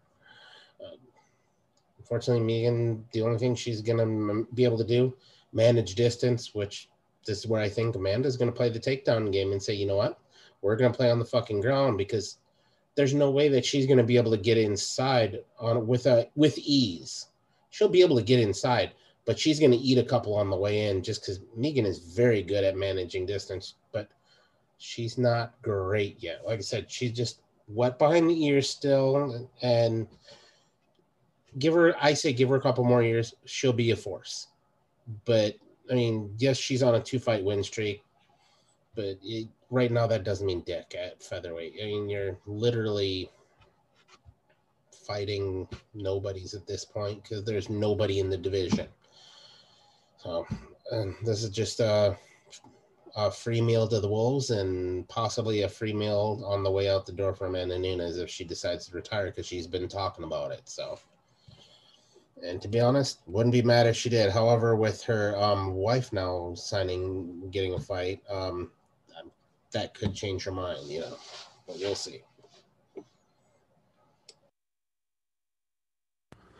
The only way I could see anything going well for Megan Anderson is if there was if this right here was a year in the future and she continued on the trajectory of her making progress every time you see her. It's the only way I could see anything going well for Megan Anderson.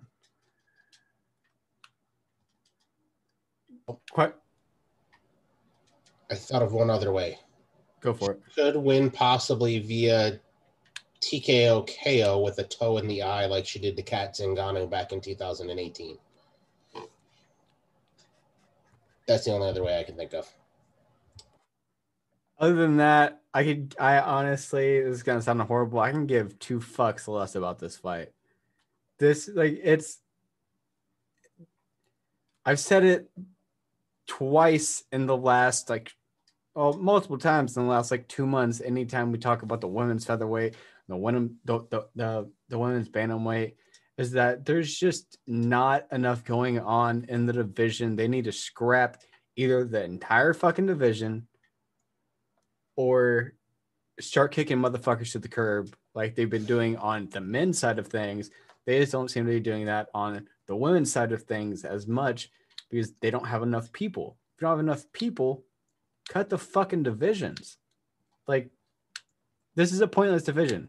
This is why I don't like I, I could give a fuck less about this fight. This isn't a division. I don't care about it.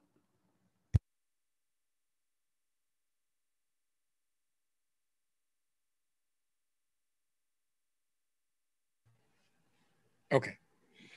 Fucking technology. Uh, I I agree. Uh, it's it it's almost insulting to call it a division with seven fucking people. Um, that I can tell you one thing: they would not let that fly with any other division on the men's side. They if they had seven guys at 155 pounds, we'd have featherweight, and then we'd have welterweight. We wouldn't have a fucking lightweight division. But you know, Dana.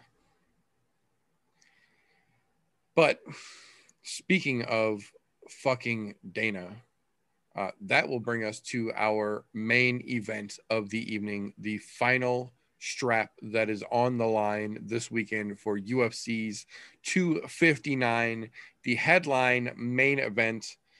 Jan Blachowicz defending the light heavyweight belt against the potential double champ, Israel Adesanya, the middleweight champion, moving up to contest the light heavyweight belt.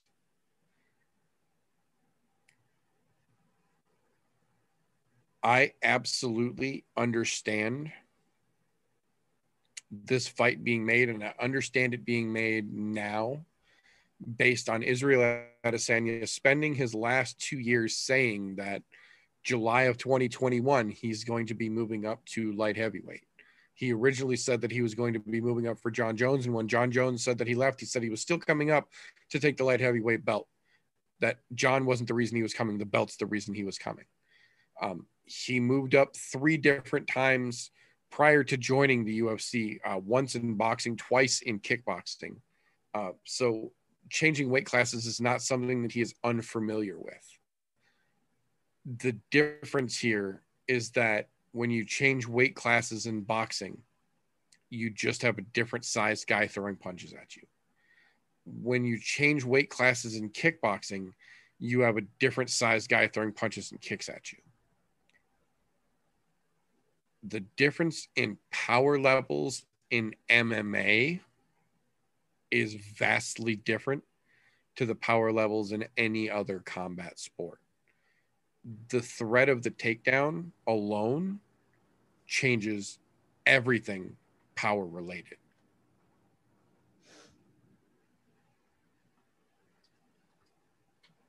Israel is great at managing that power at middleweight. I understand that he walks around close to 200 pounds, which is good. If he decides that he wants to go to lightweight or light heavyweight, rather, uh, that will benefit him because he won't have to worry about any weight cut. But just like we said with Jon Jones when he started talking about going up to heavyweight, if you're going to do it and you're going to add that much weight, you need to do it properly because that's not something that you can half ass. If you play in a bigger division, you get Luke Rockholded. I am a big Israel Adesanya fan at middleweight. I don't think he is big enough to be able to go back and forth between light heavyweight and middleweight like he says that he wants to be able to do because he said he's not going to bulk up. He's going to stay at his walk around weight and just not cut anything to make light heavyweight, which should put him coming in around 203 ish. But even then, I guarantee fucking to you, Jan Blachowicz does not walk around at 205 pounds. That man is a fucking beast. You don't have that kind of legendary Polish power when you're fighting at your walk around weight at 205. That man is big. And I know he doesn't cut a ton of weight, but I know that he cuts weight.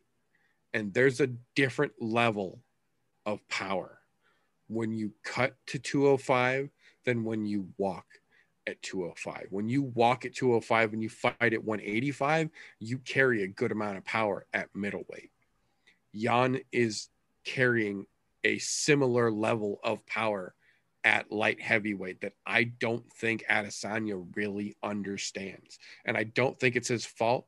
I, I would say if there's anything to point the blame at, it's the fact that city kickboxing primarily focuses on smaller guys.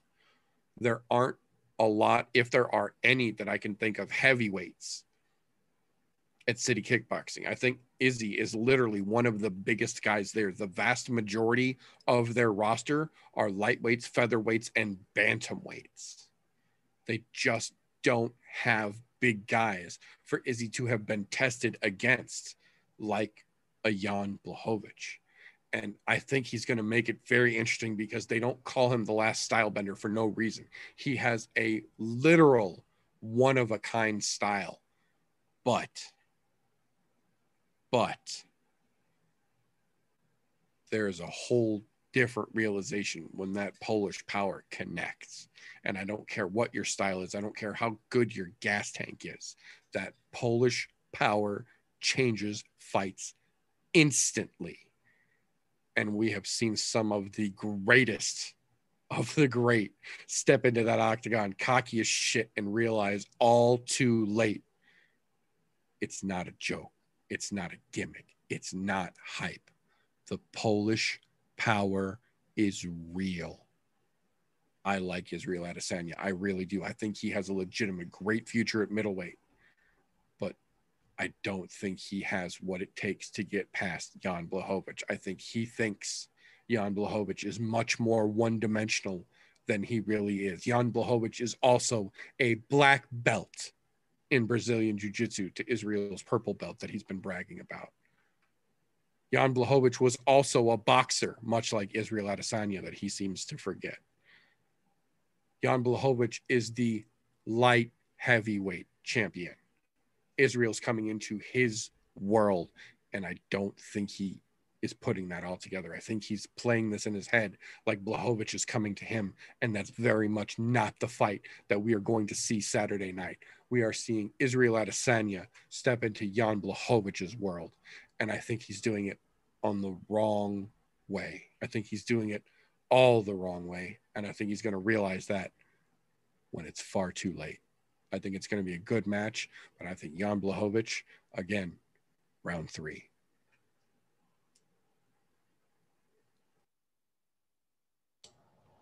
I'll say it out loud. From the day that this fight was made, I didn't like it. Fucking hate it. Fucking stupid. I think um, there's better fights to make for the light heavyweight division for the strap. I respect Israel Adesanya. I'm a fan of Israel Adesanya.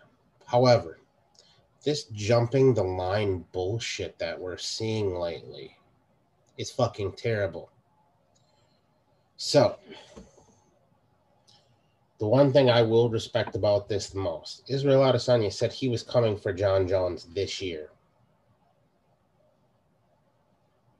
Jon Jones left the division before this fight was fucking made. Why? Why was this made then?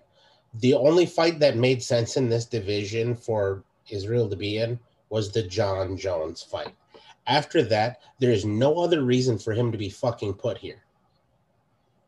Absolute trash matchmaking at its fucking finest.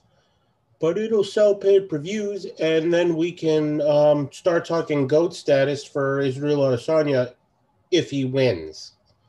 Well, hate to be the bearer of bad news here, but everybody who has decided to jump to 185 recent uh, or from 185 to 205, excuse me, has had to fight Jan Blachowicz. And every fucking one of them goes nighty night. This is a bad thing for two reasons. You're putting a fantastic champ at 185 at risk of fucking up their career by getting lights out. This could permanently fuck his chin. So moving forward, anybody who catches him puts him cold the fuck out.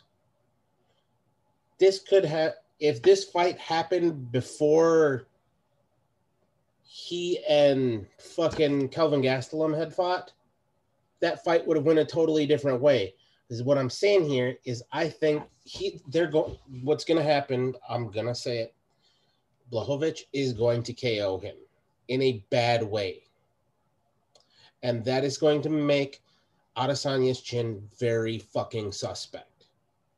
Because you get hit with that much force at 205 with somebody who's been just KO and 185ers that think that they want to come to 205. It's not a good look. Don't get me wrong. Adesanya has a puncher's chance and he is good enough to stick and move. And yeah, he might have a little speed on Blachowicz.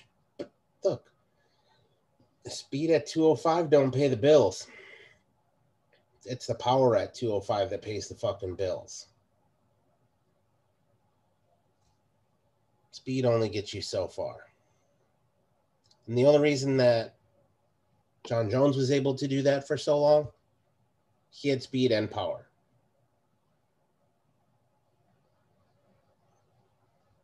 This is not fucking Adesanya's world at 205. And I respect him, but I think this was not a poor career choice for him. This was poor career choice for the UFC for him. So I think he's going to end up getting hurt, and it's going to fuck up the 185 pound division is to where it should rightfully be. Not to mention, this takes away all possibility of him being a goat should he get knocked out, because this will always be that asterisk of, oh, you couldn't fucking hack it at 205. To be honest, I wish he would have just stayed at 185. However, you can't become the GOAT without taking risks outside of the division that you're grading. So I understand that. But I don't think he has enough to get past the Polish power. Not to mention, I don't think he has the power to fucking knock out Jan Blachowicz. I just don't think he has it. Will he put up a good fight for a little while? Yeah, but he's going to end up sleeping, and I don't want to see that. If he sl- gets slept, I want to see him get slept at 185, not 205. It's not that I want to see him get slept anyways, but it it's just not a good look for him. And don't get me wrong, he can win this fight. Do I think it's something he's going to do? No. Are the Vegas odds makers right right now? Fuck no.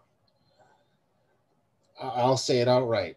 Adesanya loses this fight, and he's going to get slept. And what round?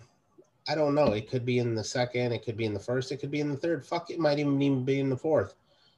But I don't see we we're not getting to the finish line on this fight. This is going to be in early night. Um, probably if we go off, uh, let's let's go this route. If we go based off of the time average time spent in the cage by Jan, we'll see it inside of three. It won't make it to the fourth because his average cage time, if I'm not mistaken, is somewhere around the 12 minute mark. But I, I'm 1201. What? 1201. So, Ooh. yeah, right on the money. Nice. But yeah, it for fucking Adesanya, I I'm I'm more upset because of what I think this could do to Adesanya's career.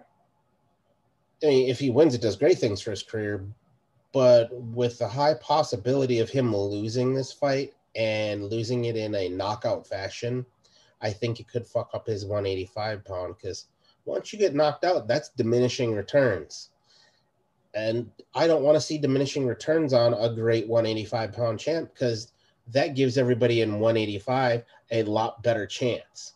Not that I don't want to see great fights at 185, but I also want to see him GOAT status a la Anderson Silva. But know, here we fucking are throwing him into a fucking bad place that I just don't like. I just don't like the odds of it. Eh, don't get me wrong, fight's still going to be good, but it's I'm not happy with it. I'm not fucking happy at all. Not to mention, I think this is a slap in the face to Jan Blachowicz because he has to fight somebody coming up again because they've made him the 185 pound gatekeeper. Stop this bullshit. Let the man enjoy the fucking 205 reign and see what he can do with it at 205. Although I will say, Adesanya better watch out for those fucking body kicks.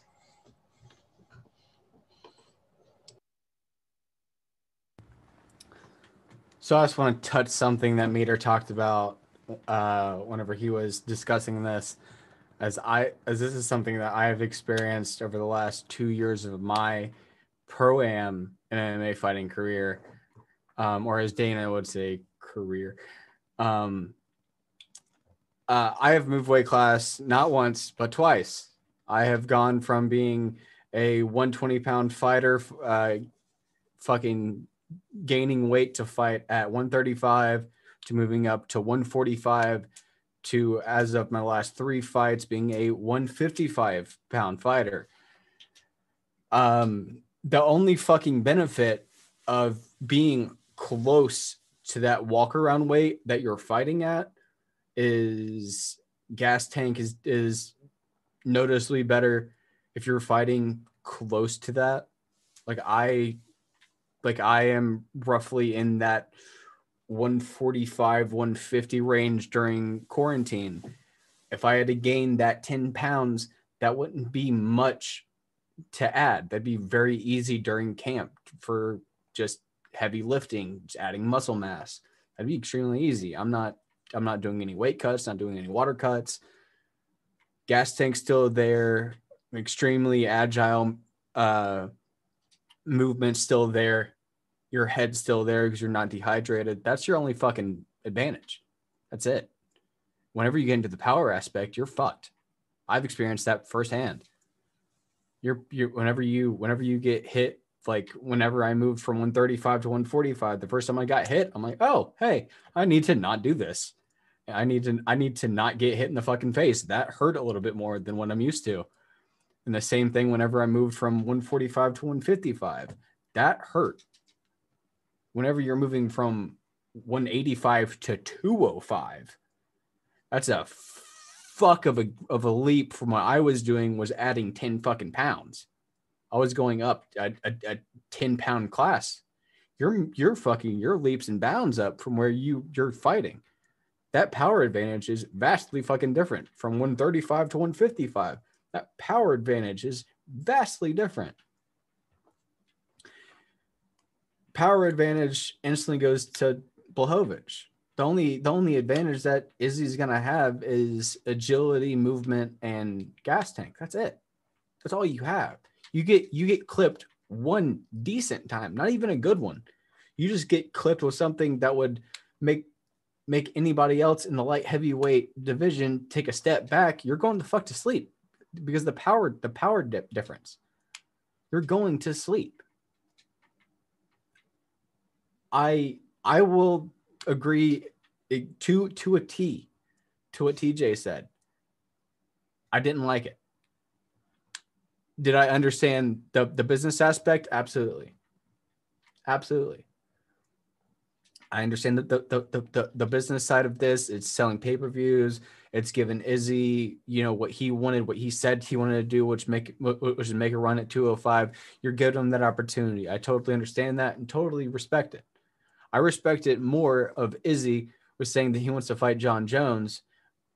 Jones leave, but you're still gonna you're still taking the the the, the step to 205. You're you're being a man of your words and saying that you are gonna take a step to 205. I I res- I very much so still respect that, even though Jon isn't here anymore. Do I think you have a chance? Absolutely. Do I think you're gonna win? Not in fucking any way that anybody else could imagine. Because you get clipped by a decent shot from Blachowicz. You're going the fuck to sleep. Point blank period. Um and then Izzy will try and get that redacted like he did the one guy that he fought and turned it had it overruled and tur- turned it into an exhibition match because it wasn't sanctioned although it was just in you know where he's from it was a sanctioned match but he still has a 20 0 record by the way he got he, he got knocked out. Um but uh Blachowicz is taking this there's no way that you could say he's not. Looking at 20 and 1 Uh, I think, I think that Israel is really underestimating Blachowicz here, and I think that that is a very, very dangerous game for for multiple reasons. Um, but I, I will say this: I I think Israel is going to make it very interesting because both he and Blachowicz will go forward. This isn't going to be a situation we saw like with Romero or like with half the fucking Costa fight where he's, you know, fighting a standing fucking stiff board in the center of the octagon. Jan's not afraid to fucking push forward. And the biggest thing I think is going to make the difference here is that while Izzy's not afraid to get into an exchange, one of his biggest problems that I've seen is that he when the moment gets down and it's really in the thick of it, he is a little too willing to take one to give one.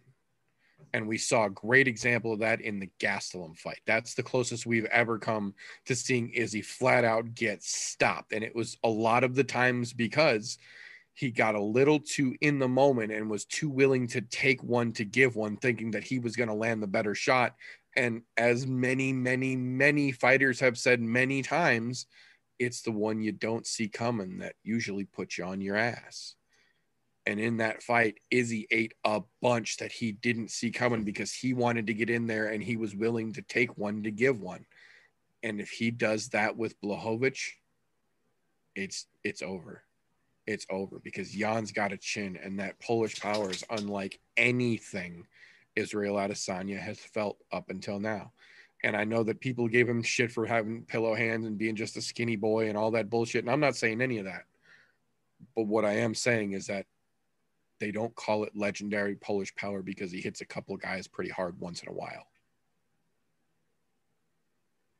But there's no way to know for sure how that's going to play out unless you tune in Saturday night because that's the way MMA works. But before we get out of here, I do want to take just a moment and thank everybody for tuning in, whether you are here with us live. I see you and fuck you, Google moderator team. You suck my ass. Um, thank you to everyone who is catching this on the all audio version. In case you didn't know, we do this live on YouTube every Thursday night. You can come check us out there. Um, if you're watching this on YouTube and you don't want to deal with these mugs, I understand. Anchor.fm slash I'm no Joe for the all audio format version of this show, and you ain't got to deal with this, which I don't blame you. I have mirrors.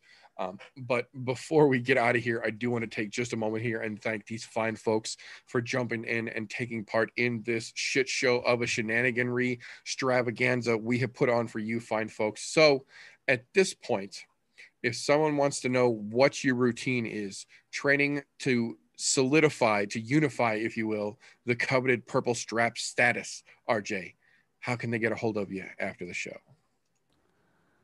Well, if you want to know that, you can always reach me over at RJMMA official on Instagram.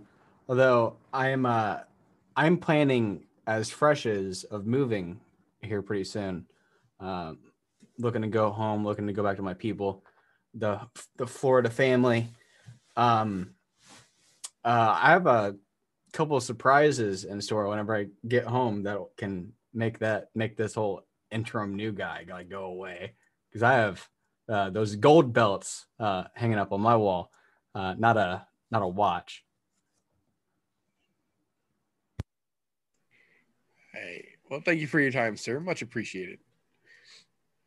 So, with that being said, uh, at this point, if someone would like to know the best place now that it's starting to warm up and the snow starting to melt for them to get some fried cheese curds and maybe start safe distancingly meandering towards Kenosha, and look for a sighting or two, how could they get a hold of you after the show to get a little information, TJ?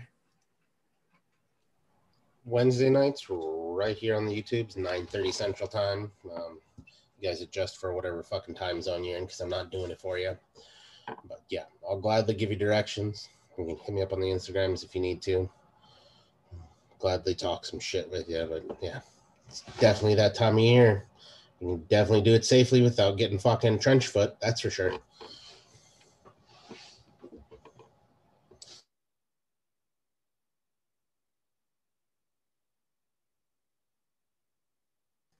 Thank you very much for your time, sir. Always appreciate it. Forgot to cut the balls.